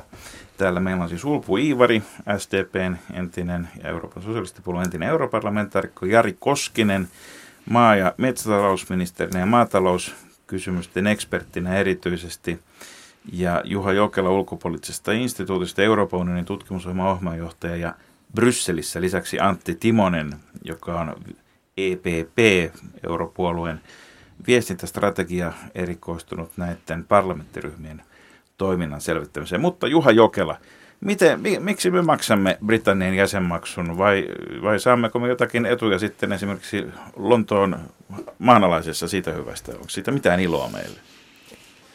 Tämä historiahan on sen kaltainen, että aikanaan Britannian todettiin maksavan unionille enemmän kuin se sieltä saa. Eh, ehkä juuri sen takia erityisesti, että Britannian maatalousrakenne oli toisenlainen ja sitä kautta sitten siirryttiin, siirryttiin tähän maksualennukseen. Tämä kertoo vain siitä, että kun EU:ssa on tällaisiin erityisiin kansallisiin etuihin näkökulmiin vedoten sovittu jotain, niistä on hyvin vaikea päästä jälkeenpäin eroon. Ja voi vaan ajatella, millainen huuto ja mellakka Britanniassa nousisi siitä, että he joutuisivat luopumaan tästä – maksualennuksestaan tässä Eli tämä on politiikkaa. Tämä siis. on politiikkaa ja tämä vaatii tietenkin kaikkien jäsenvaltioiden hyväksynnän Britannian mukaan lukien, jotta tällaisia sopimuksia, sovittuja asioita voidaan muuttaa. Ei ole määräenemmistö päätösvalta tässä asiassa unionilla ja, ja sen takia tämä on hyvin vaikea asia. Samanlainen kysymys on tämä iso kysymys, missä Euroopan parlamentti kokoontuu. Ehkä Antti Brysselistä voi tästä valottaa. Minkä takia Jatketaan Strasbourgissa vielä, yhä edelleen kokoonnutaan täysistuntoihin ja Vielä hetki tästä Britanniasta, niin tuota, onko, onko siis niin, että jos Britannia iskee nyrkkiä pöytään, niin me muut maksamme, ja nythän Britanniassa on herännyt kysymys kokonaan siis EU- jäsenyydestä ja siellä on pääministeri Cameron ilmoittanut alistavansa asian tarvittaessa mm. kansanäänestykseen, jos vain ensin hän voittaa vaalit. Ja mm ja, ja tuota, siellä on konservatiiveista irronnut Britannian itsenäisyyspuolue joka on vielä jyrkemmin EU-vastaisella linjalla. Onko mahdollista, että joudumme maksamaan vieläkin enemmän Britannian jäsenmaksuista tai vielä enemmän palautusta? Onko tämä tilanne oikeastaan edes huonoin mahdollinen vielä? Vai mitä, mitä, mitä kaikkea tähän niin Britannian jäsenyyden jatkumisen neuvottelupöydässä, mitä kaikkea siinä pöydässä on katettuna? No siinä pöydässä on monia, monia asioita. Yksi tällainen iso asia tällä hetkellä on se, että Britannia kokee olevansa jollain tavalla ja aivan syystä sivuraiteilla integraatioprosessissa – euroryhmiä, eli näillä euromailla, jotka tällä hetkellä ovat tietyllä tapaa keskiössä unionin päätöksenteossa, erityisesti kriisipäätöksenteossa, tulee olemaan nyt lokakuussa, kun Lissabonin sopimuksen viimeiset muutokset liittyen äänestys, äänestys, äänestys äänikiintiöihin ministerineuvostolle voimaan, niillä tulee olemaan tulevan määrä enemmistö ministerineuvostossa. Britannia on huolissaan siitä, että tämä euroalueen yhteistyö tiivistynyt yhteistoiminta tulee säteilemään muille unionin politiikan osa-alueille, joissa määräenemmistöä sovelletaan, ja Britannia ei pysty enää tällöin ajamaan omia etujaan esimerkiksi sisämarkkina kysymyksissä. Ja täällä tämä iso kysymys on ollut rahoitusmarkkinoiden säätely, ja tähän liittyy tietenkin Lontoon Cityn rahoitusmarkkinakeskus. Eli Britannia haluaa tällaisia varmistuksia sille, että sen asema pysyy unionissa samankaltaisena kuin se on ollut aikaisemminkin tämän muuttuvan unionin yhteydessä. Jäsenmaksualennuksesta ei ole ollut minkäännäköistä keskustelua, että se tulisi olemaan näissä neuvotteluissa esillä. Sitähän voi toki esittää vastapainona Kamerunin vaatimuksille, että otetaan tämäkin asia sitten keskusteluun, mutta kuten sanoin, sen muuttaminen on hyvin vaikeaa, koska siihen tarvitaan myös Britannian suostumus ja tässä neuvottelussa on kysymys tietenkin poliittisista valtasuhteista, miten voidaan Britanniaa sitten painostaa hyväksymään siitä luopuminen. Entä sitten Hagishin ja viskin vapaa liikkuvuus unionin alueella? Siis, onko tämä skotlantilaiset, skotlantilaiset haluavat itsenäistyä, katalonialaiset haluavat itsenäistyä, aika monien suomalaisten mielestä olisi hirveän hyvä idea se, jos satakuntalaiset itsenäistyisivät. Mutta tota, siis onko tästä tulossa, tulossa tästä Euroopan unionista niin, niin turvallinen rakenne, että sen sisällä on helpompi ruveta vähän riehumaan. Että, ja haluaako nämä skotlantilaiset, jotka haluaa itsenäisyyttä, niin haluaako he itsenäisyyttä EU-ssa vai EUn ulkopuolella? No Skotlannin tilanteessa on kanssa hyvin erilaisia äänenpainoja, mutta ehkä sellainen viesti, mikä sieltä on suodattunut, on se, että, että skotlantilaiset hyvin laajasti haluaisivat kuitenkin pysyä unionissa. Ja nyt sitten Euroopan unionissa, ja nyt on tällä hetkellä hieman epäselvää se, että miten tämä tulisi käytännössä sitten toteutumaan, jos Skotlanti päättäisi kansanäänestyksessä, mikä heille nyt on luvattu Cameronin hallituksen toimesta, niin itsenäistyä. Voivatko he tavallaan jatkuuko tämä yhdistyneiden kuningaskuntien kautta saatu jäsenyys vai joutuuko Skotlanti neuvottelemaan kokonaan uudelleen jäsenyyden Euroopan unionin kanssa. Ja nyt tällä hetkellä ainakin tuota Brysselin suunnasta on sellaista viestiä annettu muun muassa komission suulla, että, että todennäköistä on se, että Skotlanti ajautuisi uusiin jäsenneuvotteluihin, joiden yhteydessä sitten tultaisiin ratkaisemaan kaikki ne kysymykset, jotka jäsenneuvotteluihin liittyvät. Siellä on valtava määrä erilaisia säädöksiä ja asioita, jotka pitää täyttää hyväksyttävällä tavalla. Ja tietyllä tapaa on myös sitten hyvä muistaa, että yksikin EUn nykyinen jäsenvaltio voi estää sitten uusien jäsenien ottamisen unioniin. Tässä on aika, aika suurista asioista kysymys ja näistä ei löydy mitään yksiselitteistä oikeaa vastausta, vaan näitä vastauksia nyt pyöritellään erilaisten EUn oikeudellisten palveluiden kautta ja etsitään sitä poliittista ymmärrystä myös, miten tulisi menetellä tässä tapauksessa, että näin kävi sitten Brita- äh, Skotlanti itsenäisty. No, maatalousministeri Jari Koskinen, kun tämä viski nyt tässä mainittiin ja Skotlanti, niin, niin tavaroiden ja palvelujen ja muiden pitäisi liikkua vapaasti. Mutta miksi suomalainen viski ei nyt sitten tuolla Euroopassa menesty yhtä hyvin kuin skottilainen? Vai? Jaa, olisikohan jo kysymys sitten joko tottumuksesta tai laadusta tai jostain muusta minkä takia tavara ei mene. Meillä on vissiin vähän vielä kotitöitä tehtävänä, että saataisiin tämmöinen maailmanbrändi luotua. Että, mutta onhan kuitenkin onneksi skottilaisessa viskissä voidaan käyttää myös suomalaista mallasta yhtenä raaka-aineen lähteenä. Jos tuosta vaikka Hämeen pelloilta on sitten lähtenyt mallasohran osia sitten tota maltaan muodostunut skottilaisille viskitehtaalle, niin voidaan sanoa, että aika yksi olennainen osa sitä viskin ainesosta on kuitenkin sitten lähtenyt vaikka Suomesta käy eteenpäin. Tämä kertoo sitten, että tavarat voi liikkua yli rajojen. Mutta onko, onko tämä nyt niinku oikeasti reilua, että ihan, ihan mitkä hyvänsä elintarvikkeet ja tuotteet on oikeasti samalla lailla saatavana ympäri Eurooppaa, vai onko tässä, onko tässä jotakin semmoista kommervenkkiä, josta me ei vaan tiedetä? No, se on yksi tätä EUn perusasioita, se, että tavarat ja palvelut voi liikkua tuossa vapaasti raja. Uskotaan, että se luo lisätä kasvua ja sillä tavalla saada laajempia markkinoita, että Suomestakin voidaan viedä tuotteita muualle ja sama vastavuorosti me joudutaan sitä avaamaan omia markkinoita. Venäjän oli rajasuoja tuossa rajalla, joka tiesi tietysti monissa tuotteissa, että tänne ei voi jotain tiettyjä tuotteita tuoda. Edelleenkin jotain sitä voidaan rajoittaa, vaikka esimerkiksi kananmunia ei Suomeen voida tuoda tuolta maailmalta, kun meillä on, ollaan salmonilla vapaa alue, kun meillä on asiat on tässäkin kunnossa, että jotakin voidaan rajoittaa sitten liittyy, mikä liittyy ihmisten terveyteen tai tämän tyyppisiin asioihin, mutta laajasti ottaen, jos suomalainen tuote pärjää eurooppalaisilla markkinoilla, se voi pärjätä myös maailmanmarkkinoilla ja niitähän me tarvitaan lisää. No, tämähän, tämähän on totta, että se on samaan aikaan, kun me puhutaan siitä, että täällä on rajat avautunut myöskin ulkomaiselle elintarviketuonnille, mutta toisaalta niin kuin Euroopan unionihan on hirvittävän iso tämmöinen kauppablokki myöskin. Hmm. Joskus takaperin 10-20 vuotta sitten puhuttiin, silloin kun Ulpu Ivari oli Euroopan, niin puhuttiin Festung Euroopasta, tämmöisestä eurooppalaisesta linnotuksesta, niin unohtuuko tämä kotimaisessa keskustelussa se, että, että me ollaan itse asiassa niin kuin liittovaltio tai ei, mutta me ollaan tämmöisen ison blokin osana ja, ja tota, sitä kautta ehkäisemässä sitä, että kiinalaiset ja amerikkalaiset ja brasilialaiset ja intialaiset ja ketkä kaikki muut karrin tuottajat eivät pääse tänne ihan vapaasti. Tota, että se on kuitenkin tämä niin kuin puolustuksellinen, niin kuin protektionistinen kauppa-aspekti edelleenkin olemassa mukana. Nyt maailman kaupan vapautumisneuvottelut ei ole kyllä edennytkään viime aikoina kauhean hyvin, että ehkä, ehkä tässä on, mutta mä haluaisin pikkusen palata vielä tähän ruokajuttuun vähän toisesta näkökulmasta. Kyllähän Euroopan unionin jäsenyys on merkinnyt suomalaiselle ruokakulttuurille hirveän paljon hyvää tietysti se, että, että meidän, meidän niin tuota, ruoanlaittajat on tyytyväisiä, että Durun vehdään saa, saa Suomestakin ja, ja, kaikki nämä, ja, tu, ah. ja nämä tuontirajoitukset on poistunut, mutta, mutta sitten nämä EU-maaseutuohjelmat ja muut, niin kyllähän ne on nostanut suomalaisen leipäkulttuurin ja juust, juustokulttuurin ja li, pienet lihajalostajat, kalanjalostajat, niin aivan, aivan uudenlaiseen kukoistukseen. Meistä on tullut me, täällä koko lähiruoka buumi, joka on mennessä, niin EU, EUn merkitys sen syntymiselle on ollut hirmuisen iso. Ja, ja jos, jos tosiaan miettii ja hetkinen, näitä... siis suomalainen lähiruoka ei olekaan suomalainen keksintö.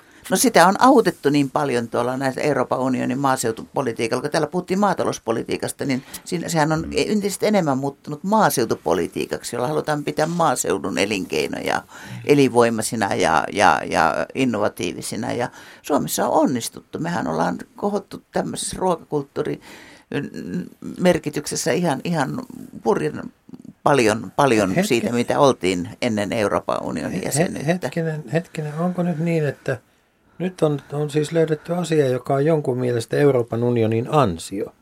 Mun mielestä Jari Koskinen hmm. kyllä nyökytteli tuolla pontevasti tuolla pöydän toisella puolella. No en tiedä, onko ihan Euroopan unionin keksintä tämä lähiruokajuttu, mutta että kyllähän tätä lähiruokaa edistetään myös sieltä saatavilla rahoilla erilaisten maaseutuohjelmien kautta, mutta että kyllähän tietysti Suomessa on ruokakulttuuria aika pitkälti ollut jo kautta aika eri maakunnissa ja niin hmm. edelleen, että kyllähän tämä sinänsä on, mutta että kyllähän tämä puumio ja tietysti toisaalta se voi myös kummuta siitä, että kun tätä tavaraa liikkuu yli rajojen niin paljon, niin sitä halutaan kuitenkin sitten varmistaa, eli kuluttaja haluaa tietää, mistä ruoka on Kyllä. peräsi, millä tavalla se on tuotettu ja mistä se on tullut, se voidaan näyttää, että no tuossa se on pellolla kasvanut ja tuolta navetasta se maito on tullut, niin se antaa myös varmuutta tässä tiettyjen huijaustenkin maailmassa siitä, että varmasti tietää, mitä syö ja millä tavalla se on tehty, joka on tietysti hyvä asia.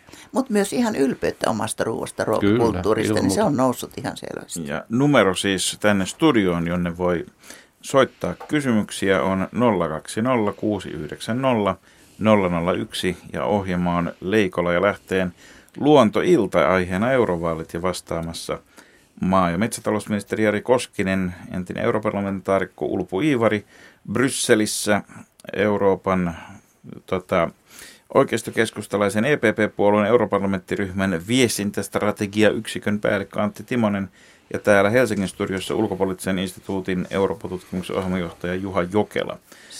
Seuraava kysymys tulee täältä, täältä tuolta hashtaggien takaa.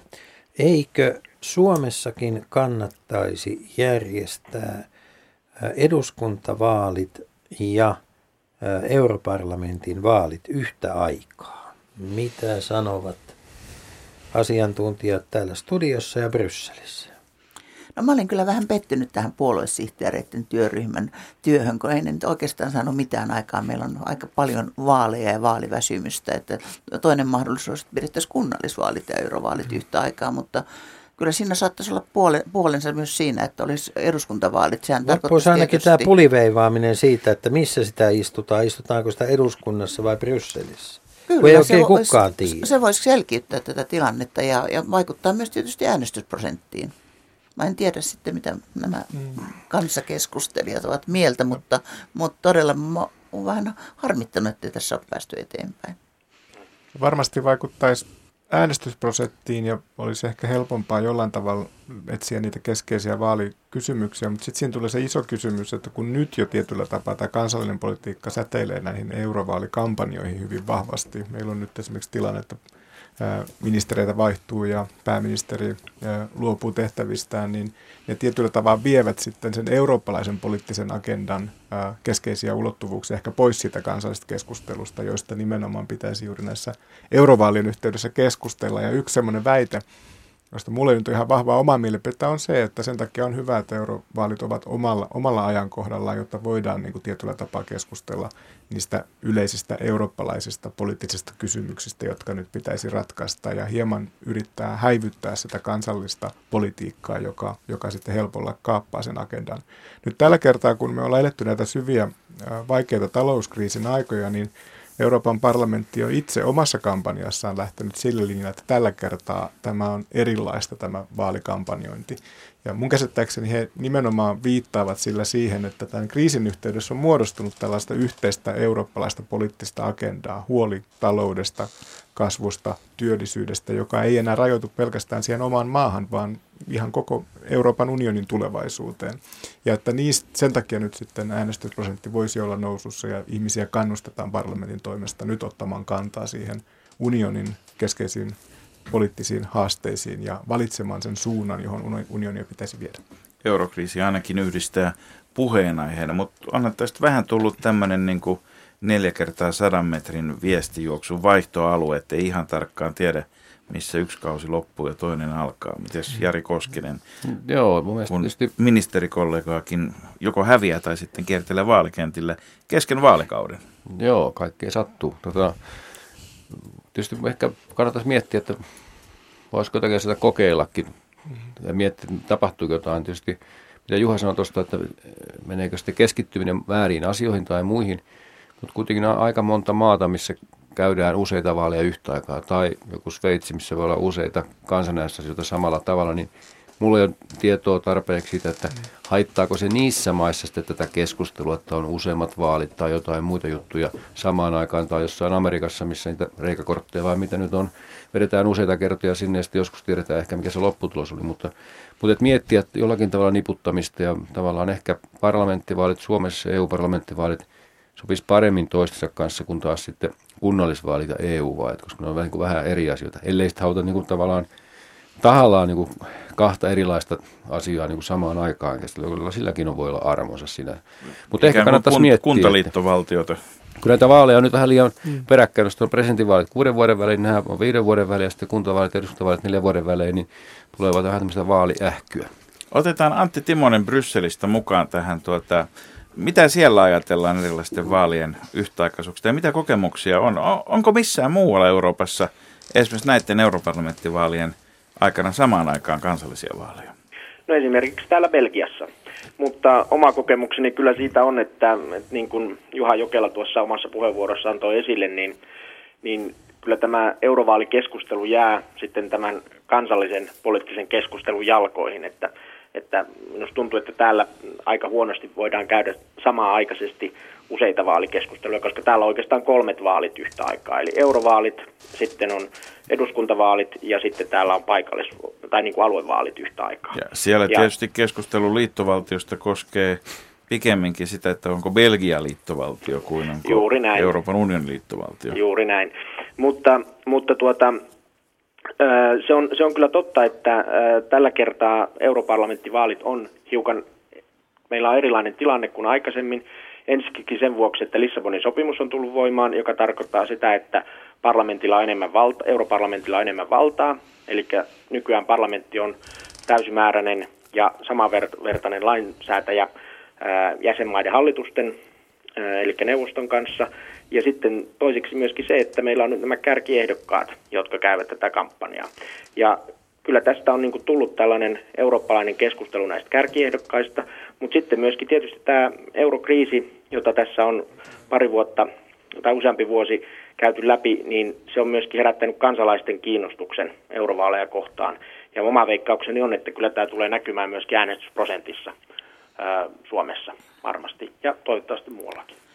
Yksi näkökulma, joka, vasta, joka, on vastaan tätä eurovaalien ja eduskuntavaalien yhdistämistä, on tietysti se, että ainakin mun mielestäni Euroopan parlamenttiin tarvitaan Suomesta kokeneita poliitikkoja, osaavia ihmisiä, koska suomalaisia on siellä vain 13, niin silloin, silloin tietysti on järkevää ihan puolueesta riippumatta, että sinne parhaat voimat lähtee ja jos tietysti eduskuntavaalit ja eurovaalit olisi yhtä aikaa, niin Mut meidän se- vaalijärjestelmässä, Mutta eihän ei se ole estäisi Paavo Väyrystä olemasta ehdolla molemmissa vaaleissa yhtä aikaa. Joo, mutta ehkä muita se estäisi, ja niin tuota, kun meillä on vielä tämä yksilövaalijärjestelmä, mm. eikä pitkää listaa, jotka on erilaiset pitkälistajärjestelmät, on oikeastaan jokaisessa muussa Euroopan unionin jäsenmaassa, paitsi Suomessa, niin se on aikamoinen riski sitten istolle kansanedustajalle, olisi valita se eurovaalivaihtoehto, ehto, että se varmaan vähentäisi. Sitten pitäisi miettiä meidän vaalijärjestelmän uudistumista, että otettaisiko sitten listavaali eurovaalissa käyttöön. Se olisi aika iso muutos. Se olisi valtavan suuri, suuri muutos. Sehän on todellakin, siis tämä suomalainen järjestelmä on aivan poikkeus. Ja, ja, ja mun kollegani europarlamentissa eivät ollenkaan ymmärtänyt, että Suomessa Eli... ehdokas joutuu maksamaan itse jotain vaalikuluja. Eli selitetään vielä niillekin, jotka eivät tiedä. Siis listavaalla tarkoitetaan semmoista, semmoista tota, ta, vaalijärjestelmää ja tapaa, jossa puolue panee ehdokkaat valmiiksi järjestykseen ja jos sieltä menee viisi, niin ne on ne viisi siinä listan ensimmäisenä. Mitään henkilökohtaisia ääniä ei anneta erikseen yleensä. Saksassa on käytössä yhdistelmä henkilö. Ja Ruotsissa myös. Ja Ruotsissa myös, mutta tämä suomalainen tapa, jossa ikään kuin ääni annetaan henkilölle, joka nyt sitten sattuu kuulumaan johonkin puolueeseen, niin, niin tota, on harvinaisempi. Se on erittäin harvinainen, se on erittäin raskas kun meillä on vielä koko maa, No, maa niin tuota, se on varmaan vaalialueena, että mä toivon, että suhtaudutaan nyt todella suurella sympatialla kaikki, jotka ovat lähteneet ehdokkaisia, pistävät paitsi aikaansa vaivansa, niin myös rahojensa likoon tässä Kyllä kai vaalissa. poliitikon ammatti on ainoa ammatti Suomessa, jossa jokainen lainarahalla maksaa itse oman työpaikkansa saamisen ja tota, nekin, jotka karsiutuu sitten, niin maksavat saman verran kuin ne, jotka tulee valituiksi yleensä. Näissä pitkälistamaissa ei tätä ollenkaan ymmärretä, ne pitää sitä ihan hullun hommana, että joku, joku maksaa itse vaalimainoksiansa. Ja sitten äh, ei ole atomitiedettä, mutta vetytiedettä ilmeisesti. Kuuleeko Lappeenranta? Lappeenranta kuulee. Onnittelut ensinnäkin Saimaan pallolle. Hieno kausi. Kiitos, kiitos. Seuraavaa kautta odotellessa. No niin. Katsotaan sitten, että minkälainen siitä tulee. Ja leijonatkin tänään kuulemma voitti, että Ja, mutta ruoko, onko se, oliko ne niitä sikäläisiä leijonia vai se menee jo sinne Se menee- Kimmo... se menee Imatran Kimmo, taakse, Niin, niin. Kimmo, No joo, pikkusen ampuu, ampuu ohi tästä paikalta, mutta Mutta mitäpä Eh, mielessä? kysymys liittyy ei niinkään tähän EU-vaaliasiaan, vaan parlamentin komission toimintaan. Nyt kun on päätetty ja aikaan saatettu direktiivi aiheesta X tai Y, olkoon nyt aihe mikä vaan, jäsenmaat sen ratifioivat ajallaan tietyllä aikataululla. Nyt jos haluttaisiin muuttaa, repiä auki, mahdollisesti lakkauttaa joku direktiivi, pistää uusiksi. Mikä on tämmöisen menettelyn tai toimenpiteen aikataulu? Ja vähän, että myöskin varmaan menettelytapa, että mikä, No joo, kuka, joo, kyllä. kuka lähtee tekemään ja mitä.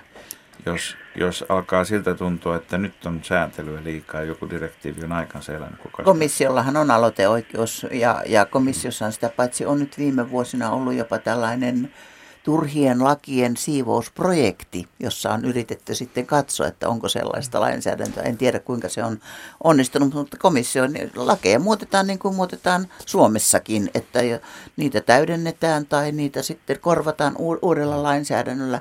Se on ihan, ihan samanlainen, samanlainen prosessi periaatteessa. Mutta onko tämä vähän samanlainen asia, että turhilla laeilla ei ole kyllä isää koskaan, mutta sitten siivoustalkoille löytyy kyllä paljonkin äitejä. Mutta sitten kun katsotaan, että mitä on turhia, niin aika vähän sieltä sit taitaa löytyä kuitenkin niitä poistettavia turhia lakeja. Mä luulen, että prosessi kyllä vie huomattavasti aikaa verrattuna siihen, että Suomessa halutaan muuttaa jotakin lakia. Että se kestää kyllä, varsinkin se on sitten joku asia, joka on yhteispäätösmenettelyssä, että se kiertää sekä, sekä parlamentissa että neuvostossa ja muussa, niin vuosi ei tarvitse äkkiä niin kuin, riittää. Mm. Kyllä kai joitakin on. Nythän on mahdollista, että jos neuvosto ja parlamentti saavuttaa jo ensimmäisessä käsittelyssä Joo. yksimielisyyden, niin sitten sen saa hyvinkin nopeasti. Mutta sitten on semmoisia ikuisuuslakeja, joita on tehty vuosikausia.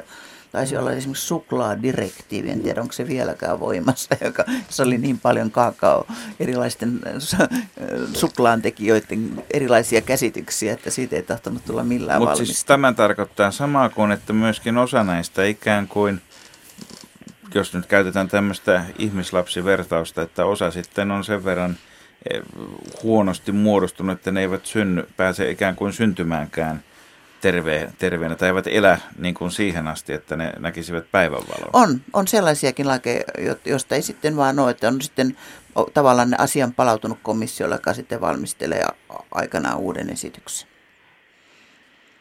Tyydyttikö vastaus?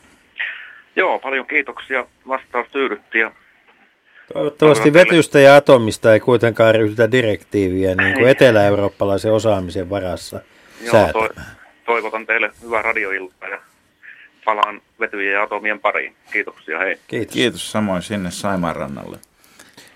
Tota, Ulpu Iivari, onko tämä onko tää semmoinen niin käsistä riistäytynyt kone tämä Euroopan unionin direktiivitehdas, että onko siellä, minkään, onko, onko siellä minkäänlaista käsijarrua sille, että minkälaisista asioista niitä direktiivejä säädetään. Tuleeko siellä missään vaiheessa se vastaan niin kuin se, että joku nostaisi päätä ja sanoisi, että kuukausi, eikö me nyt olla päättämässä ihan höpsöistä asioista? No sehän on politiikkaa, niin kuin kaikki muukin tietysti komissiossa on ahkeria virkamiehiä, jotka, jotka valmistelevat lakeja, mutta, mutta sehän on poliittista päätöksentekoa, mistä halutaan lakeja. Ja sitten toisaalta sisämarkkina tarvitsee lainsäädäntöä. Me halutaan tietää, että tuotteet on turvallisia sisämarkkinoilla kulkevat tuotteet, ruoka on turvallista. Me halutaan myös, että työntekijöiden turvallisuus taataan, ettei voida esimerkiksi polkea, polkea hintoja sillä tavalla, että löytäisiin laimin työsuojelua.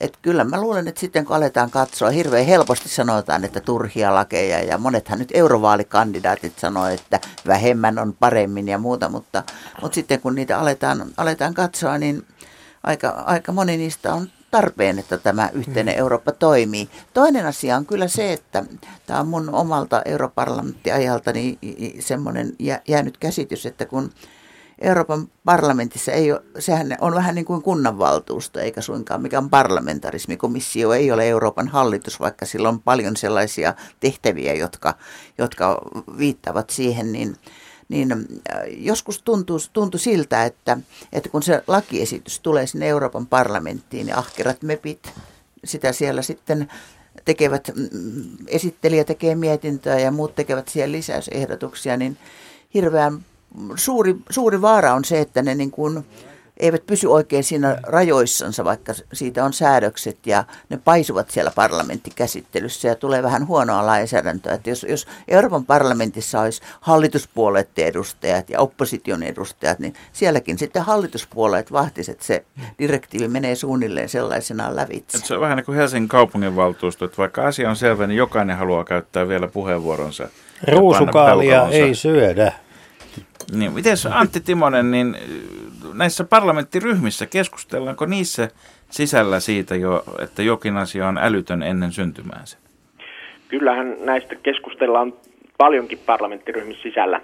Ää, oikeastaan tietysti eniten siinä vaiheessa, kun ne tulevat parlamentin käsittelyyn. Eli, eli tuota, kun asia tulee, kun esitys, komissio on tehnyt esityksen ja se tulee parlamentin käsittelyyn, niin parlamenttiryhmät käsittelevät ensin, ensin sitä asiaa siinä valiokunnassa, joka sitä asiasta vastaa meidän ryhmästämme esimerkiksi ne MEPit, jotka kuuluvat talousvaliokuntaan, niin keskustelevat ensiksi keskenään niistä esityksistä, joita siellä talousvaliokunnassa on. Ja se on Sitten, ensimmäinen vaihe, jossa sanotaan kollegalle, että hillitte itsesi. Kyllä, että silloin katsotaan, että, että tuota, miltä tämä näyttää meidän näkökulmasta ja, ja ehkä pyritään myöskin siihen, että, että tota, jos saadaan neuvoteltua sopimus jo muiden kanssa siinä vaiheessa, että ei tehdä tähän paljon muutosesityksiä, niin sitten se asia saadaan aika nopeasti vietyä läpi. Sitten sitä käsitellään myöhemmin meillä ryhmässä ennen täysistuntokäsittelyä koko ryhmän toimesta. Ja, ja tuota, katsotaan, että miten, miten tota, sitten se menee.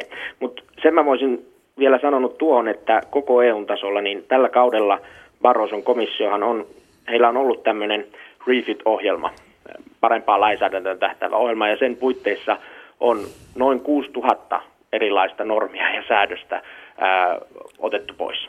Ja, mm. ja tuota, että kyllä tätä niin kuin vähemmän ää, lainsäädäntöä, niin sitä, siihen pyritään. Mutta Muistatko tuota, yhtään esimerkkejä, että mitkä on ollut semmoisia, että ne on laajalla, näin laajalla konsensuksella voitu katsoa turhiksi? Minkä tyyppisiä asioita?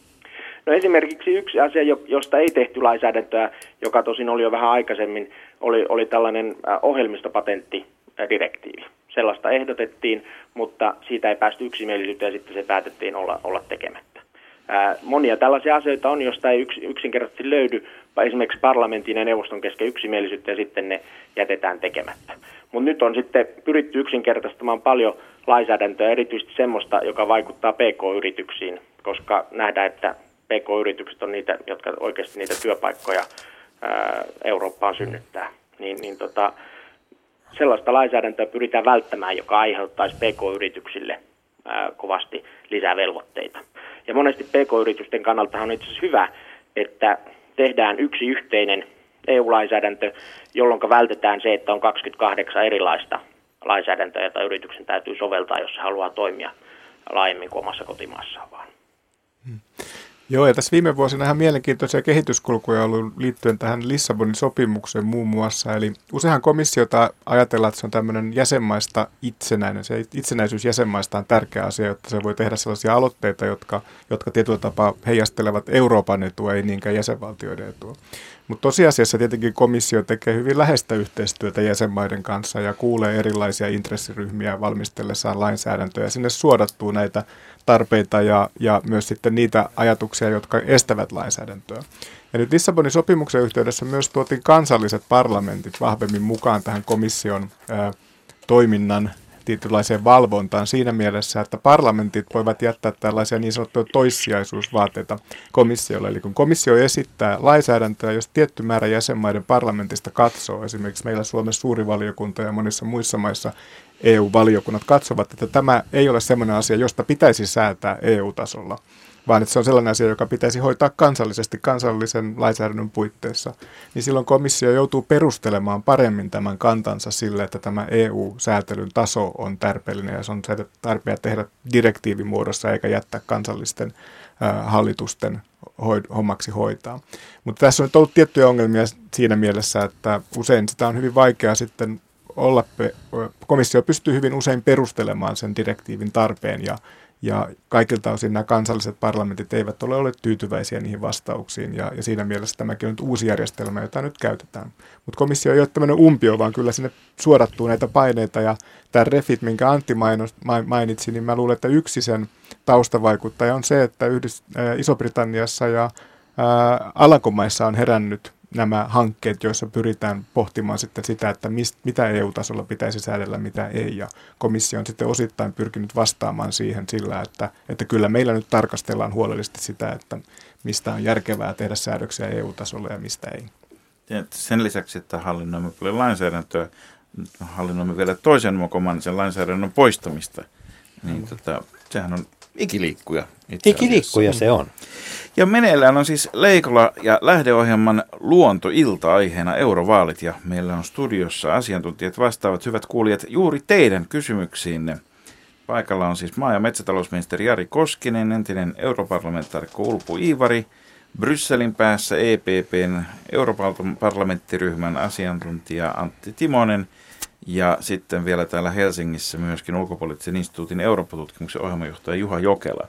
Ja lähetykseen pääsee mukaan soittamalla ihan telefonilla, joko langallisella tai langattomalla kummalla hyvänsä, kun hän näppäilee siihen numeron 020 690 001, siis 020 690 001, tai sitten internetissä osoitteessa yle.fi kautta puhe, jonne voi laittaa kysymyksiä, tai vielä Twitterissäkin, jossa risuaita, eli ulkomaankielellä hashtag vaalipuhetta johdattaa teidän kysymyksenne juuri meidän äärelle.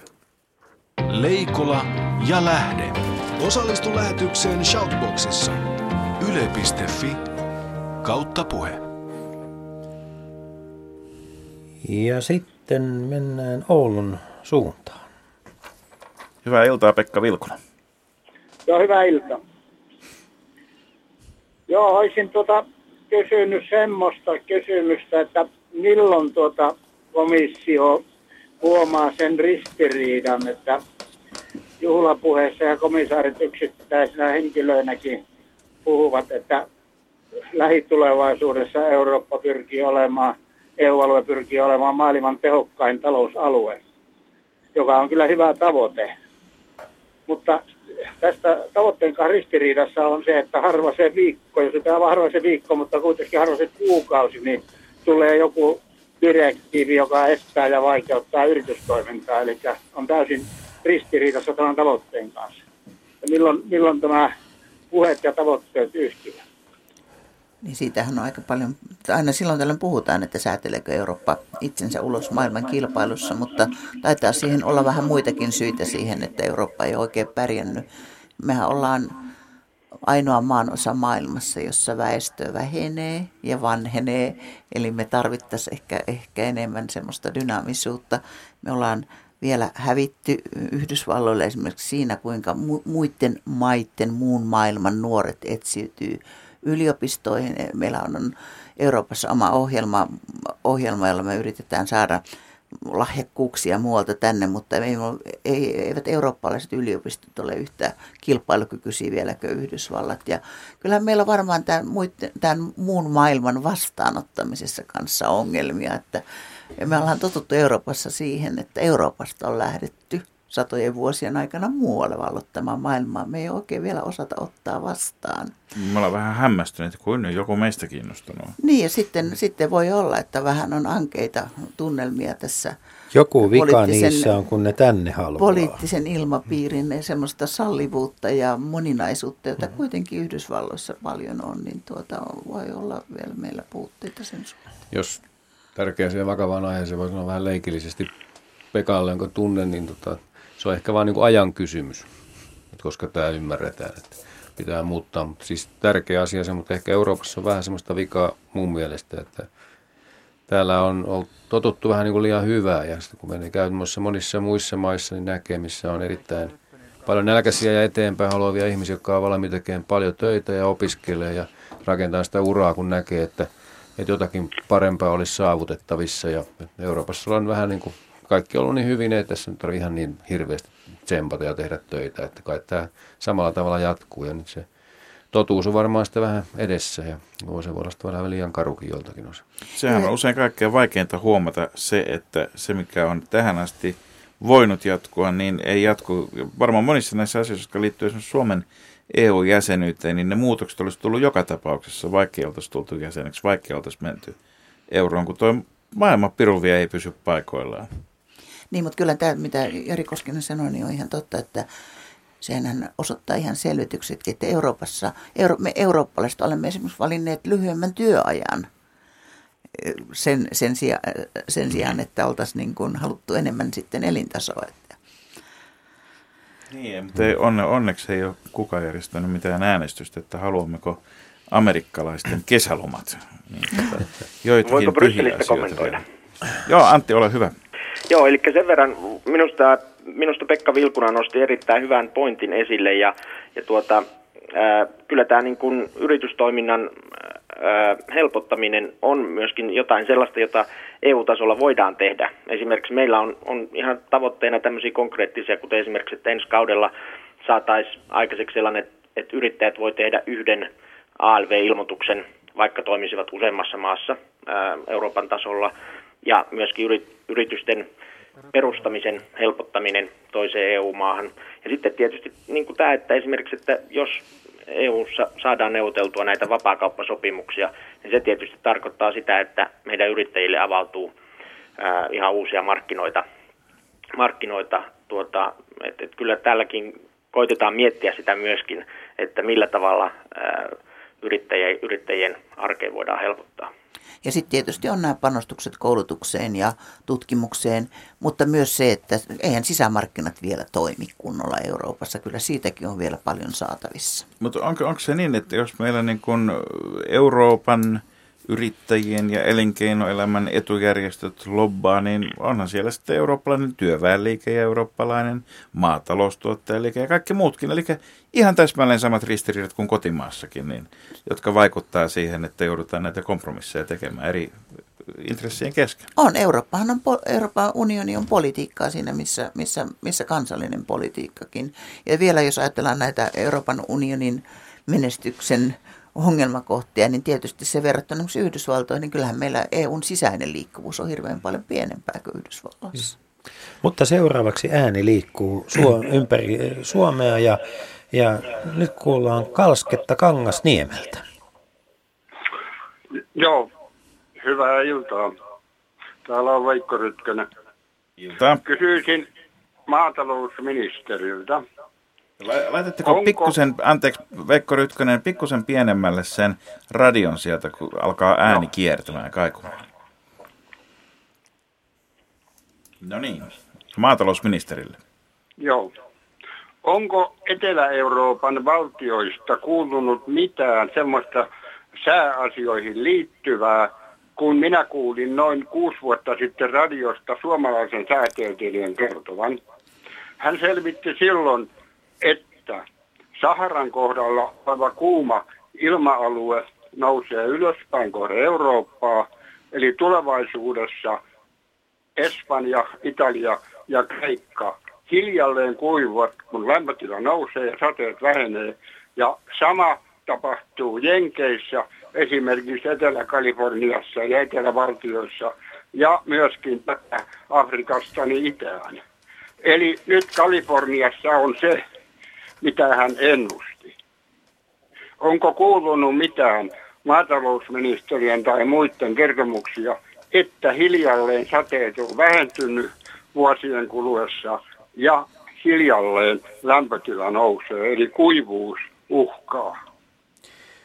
No ei, ei muuta.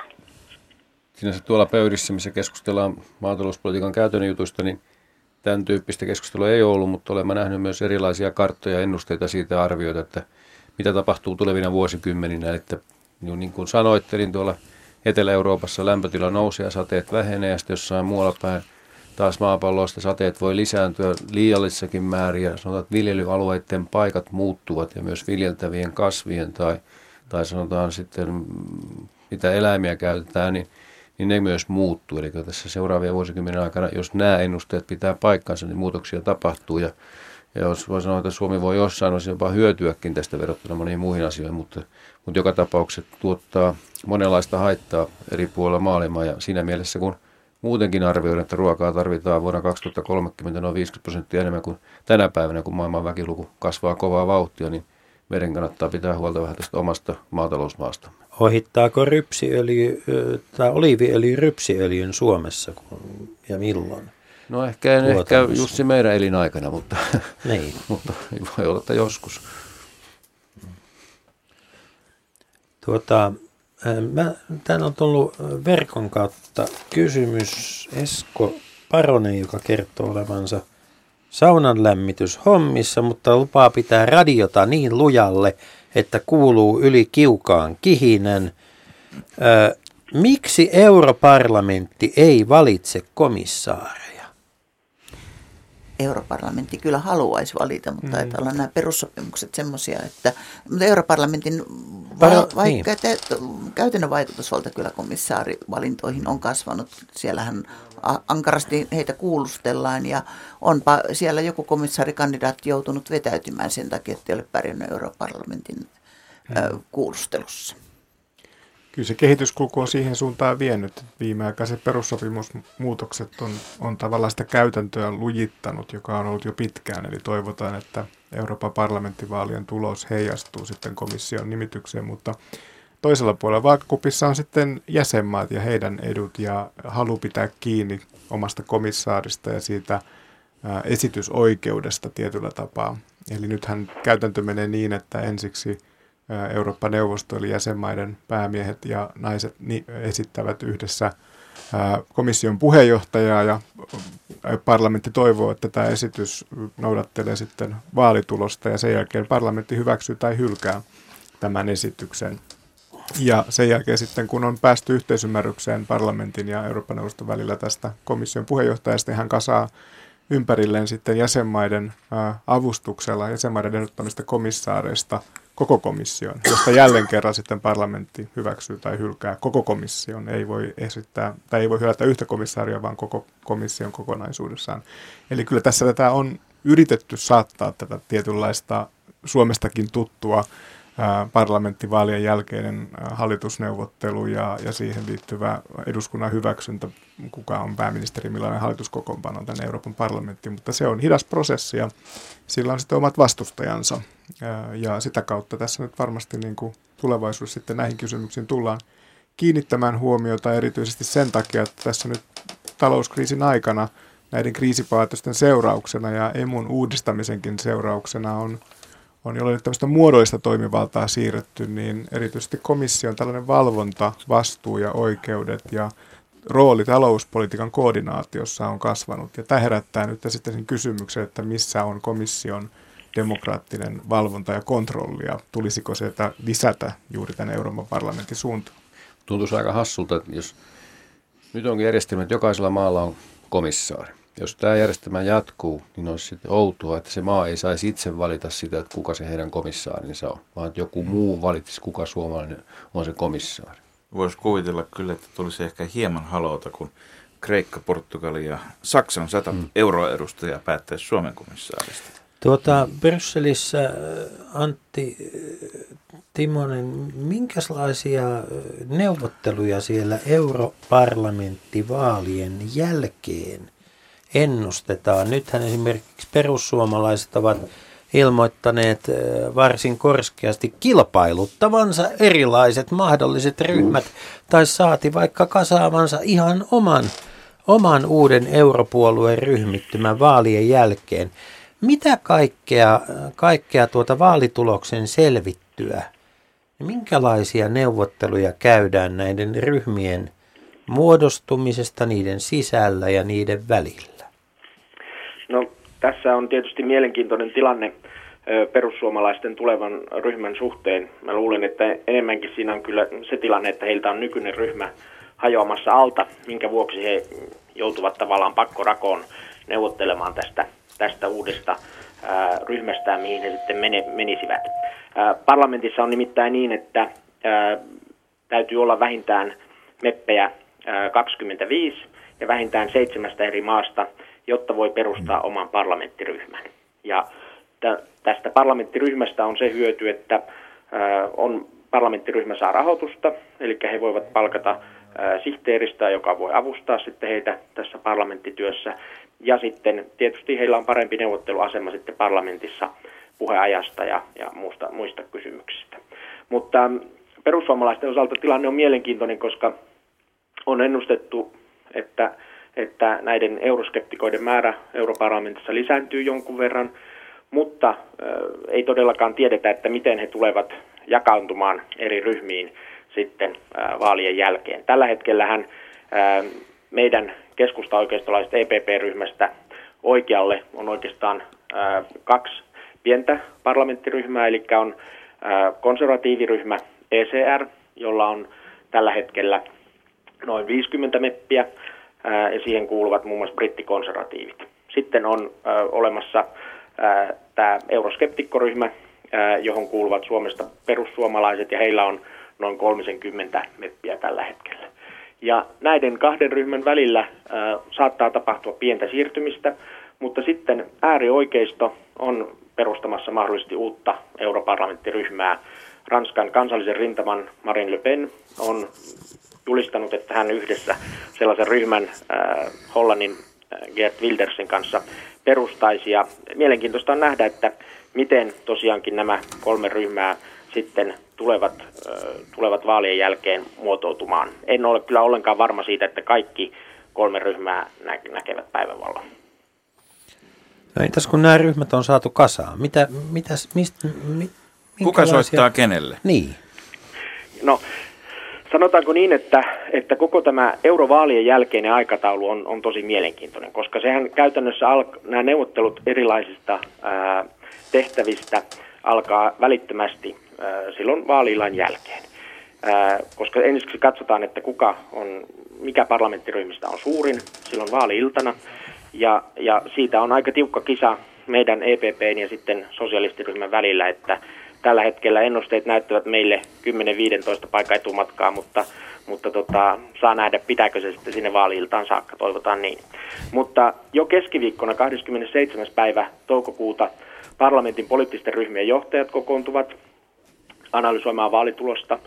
Ja samana iltapäivänä on sitten muun muassa EPPllä on puoluejohtajien ja pääministereiden huippukokous täällä Brysselissä ja sitten Eurooppa-neuvoston illallinen. Eli silloin valtioiden päämiehet ja pääministerit kokoontuvat keskustelemaan siitä, että miten tätä vaalitulosta pitäisi tulkita.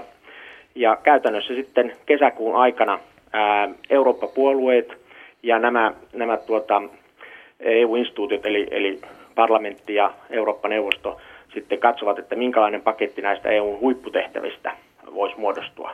Siihen kuuluu sitten komission puheenjohtajan tehtävä, Eurooppa-neuvoston puheenjohtajan tehtävä, EUn ulkosuhteiden korkea edustaja, mahdollisesti euroryhmän puheenjohtaja ja sitten europarlamentin puhemiehen paikka. Ja europarlamentin puhemiehen paikka on yleensä kaksi kertaa, sillä se on vain kahdeksan ja puoleksi vuodeksi aina kerrallaan valittu. Eli näistä asioista käydään neuvottelua sitten eri eurooppalaisten poliittisten puolueiden välillä varmasti tuonne kesäkuun lopun Eurooppa-neuvostoon saakka. Ja, ja jossakin mm. siellä sitten kesä-heinäkuun vaihteessa sitten tämän kuvion pitäisi olla sitten valmiina. Ja ajatus olisi niin, että parlamentti järjestäytyy heinäkuun ensimmäisellä viikolla Strasbourgissa, eli silloin valitaan parlamentin puhemies ja varapuhemies, ja sitten heinäkuun kolmannella viikolla parlamentti valitsi sitten komission puheenjohtajan. Tässä oli varsin tiiviissä paketissa kyllä vastaus siihen, että minkälaiset härkäviikot on edessä sen jälkeen, mm. kun urnat on laskettu. Ja sitten meillä on kysymys tuolta Shoutboxista, eli huutolohrasta netistä, jossa kysytään, minkä tyyppistä palkkaa ja muita korvauksia, päivärahoja, avustajan palkkaa ja muuta EU-edustaja, europarlamentaarikko saa. Kukas haluaa vastata? Tähän on muuttunut sillä tavalla, että aikaisemmin europarlamentaarikot, esimerkiksi silloin kun mä olin vielä, vielä 2004 saakka, niin tuota, saivat kansallisen parlamentin kansanedustajan palkan ja nyt siellä on sitten yhteinen palkka, joka maksetaan Euroopan unionin varoista ja se on semmoinen 7900 muistaakseni. Ja sitten matkakulut korvataan aiheuttuneiden kulujen perusteella. Sitten on tällaista kansliarahaa ja sitten on, on, on yleinen, kulu, niin, yleinen kulukorvaus kansliarahaa ja sitten on avustajia varten määräraha ja kaikki tämä nyt on hoidetaan sitten keskitetysti Euroopan parlamentin kautta ja, ja Euroopan, ja myös, myös se, tämä myös tarkoittaa, että kun aikaisemmin europarlamentaarikot oli niin kuin kansallisten parlamenttien eläkesäännössä, niin nyt he ovat sitten siirtyneet Euroopan unionin eläkesääntöön. Ja minne tästä maksetaan veroa? Isäntä kotimaahan vai jonnekin Brysseliin, vai onko se pilvipalvelu, se menee? Siis siihen, tähän liittyy tähän päätökseen se, että siis yleensähän Euroopan unionin palkoista ei makseta kansallisesti veroa, mutta mut Pohjoismaat, Suomen mukaan lukien, vaativat oikeuden verottaa verottaa niin tuota, omia, omia meppejänsä ja se poikkeus sitten myönnettiin, että kun tässä jo sanoin, että suomalaiset mepit joutuvat ensiksi maksamaan omasta vaalitaistelustaan, niin päinvastoin kuin, niin toisin kuin heidän monet muut kollegansa, he maksavat myös sitten veroa Suomeen tästä palkasta.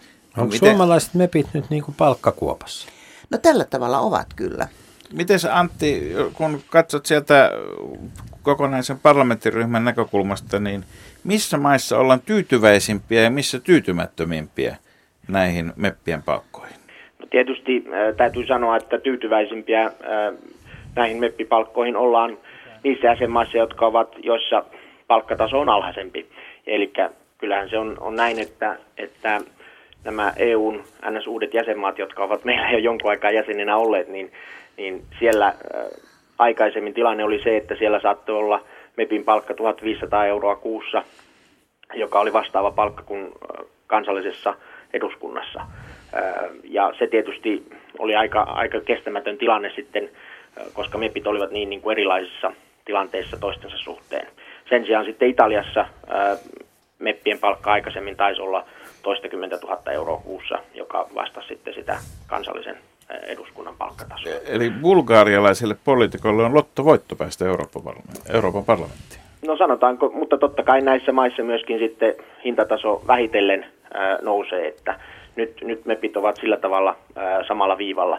Mutta todella niin kuin Ulpuivari sanoi, niin, niin tällä hetkellä on olemassa mahdollisuus, että jäsenmaat päättävät sitten periä tällaista lisäveroa, ja sen lisäveron ansiosta sitten tämä MEPin palkan verotus on täysin samalla tasolla kuin kyseisen maan muusta, palkka, muusta palkkatulosta ää, saatava saat, tai tehtävä verotus. Eli samasta, ää, samasta tulosta maksetaan täysin sama palkka. Sama palkka samasta työstä ja jos sattuu olemaan Pohjoismaista, niin sitten vielä Pohjoismaiset verot. Pohjoismaiset verot.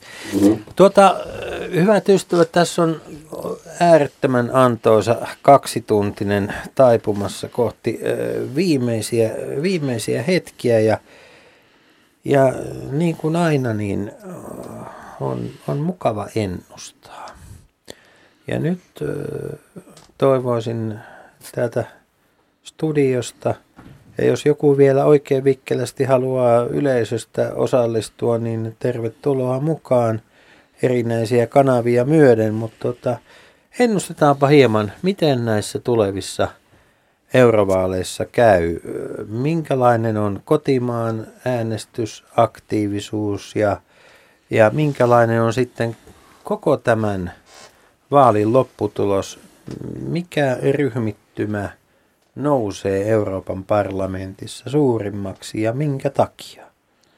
No musta on kuitenkin ihan selvää, että vaikka puhutaan näistä ääriliikkeiden vaalimenestyksestä, niin suurimman ryhmän paikasta kamppailevat edelleen, edelleen niin tuota, kansanpuolueen, eli tämä keskusta-oikeistolainen ryhmä ja sitten sosiaalidemokraattinen ryhmä. Että kyllä se, kyllä se sieltä, sieltä se parlamentin työn runko jatkossakin tulee. Suomessa mä luulen, että äänestysprosentti nousee. Meillä on ensinnäkin jokaisella puolueella musta tosi hyviä ehdokkaita, vahvoja kokeneita poliittisia osaajia tai sitten tämmöisiä uusia virkeitä tyyppejä. Mä luulen, että se houkuttaa osittain äänestämään. Ja nyt täytyy kyllä sanoa, että Yleisradio on tehnyt aika hienoa työtä tässä eurovaalien yhteydessä. Musta on tosi komea, että jokainen eurovaaliehdokas on haastateltu. Yleisradio on haastatellut ja ihmiset voivat sieltä netistä käydä sen haastattelun katsomassa. Että kansalaisilla on nyt erinomaisen hyvä mahdollisuus tutustua näihin ehdokkaisiin.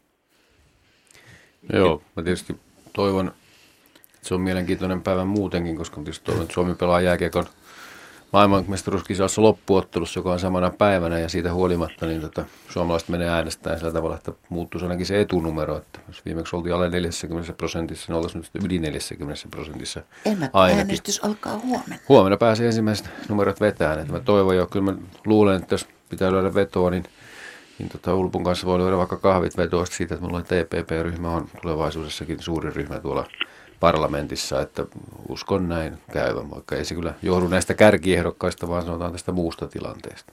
Hmm. Mutta onnistuuko nämä, nämä erinäköiset oikeisto- ja muut populistiset ryhmät jota, joihin Suomessa lähinnä kuuluu perussuomalaiset. Onnistuuko he löytämään sitten sellaisen toimintatavan, jolla koko heidän painoarvonsa, tämä on kysymys, jota on paljon kysytty, mm. että meneekö ikään kuin ääni, ääni tota, meneekö se onkin sitten sen kaltaiseen vastaavaan ison ryhmän toimintaan, jos he saavat paljon kannatusta vai tuleeko se jakautumaan sitten? Juha mm. Jokela, miten, miten kommentoisit, luonnehtisit?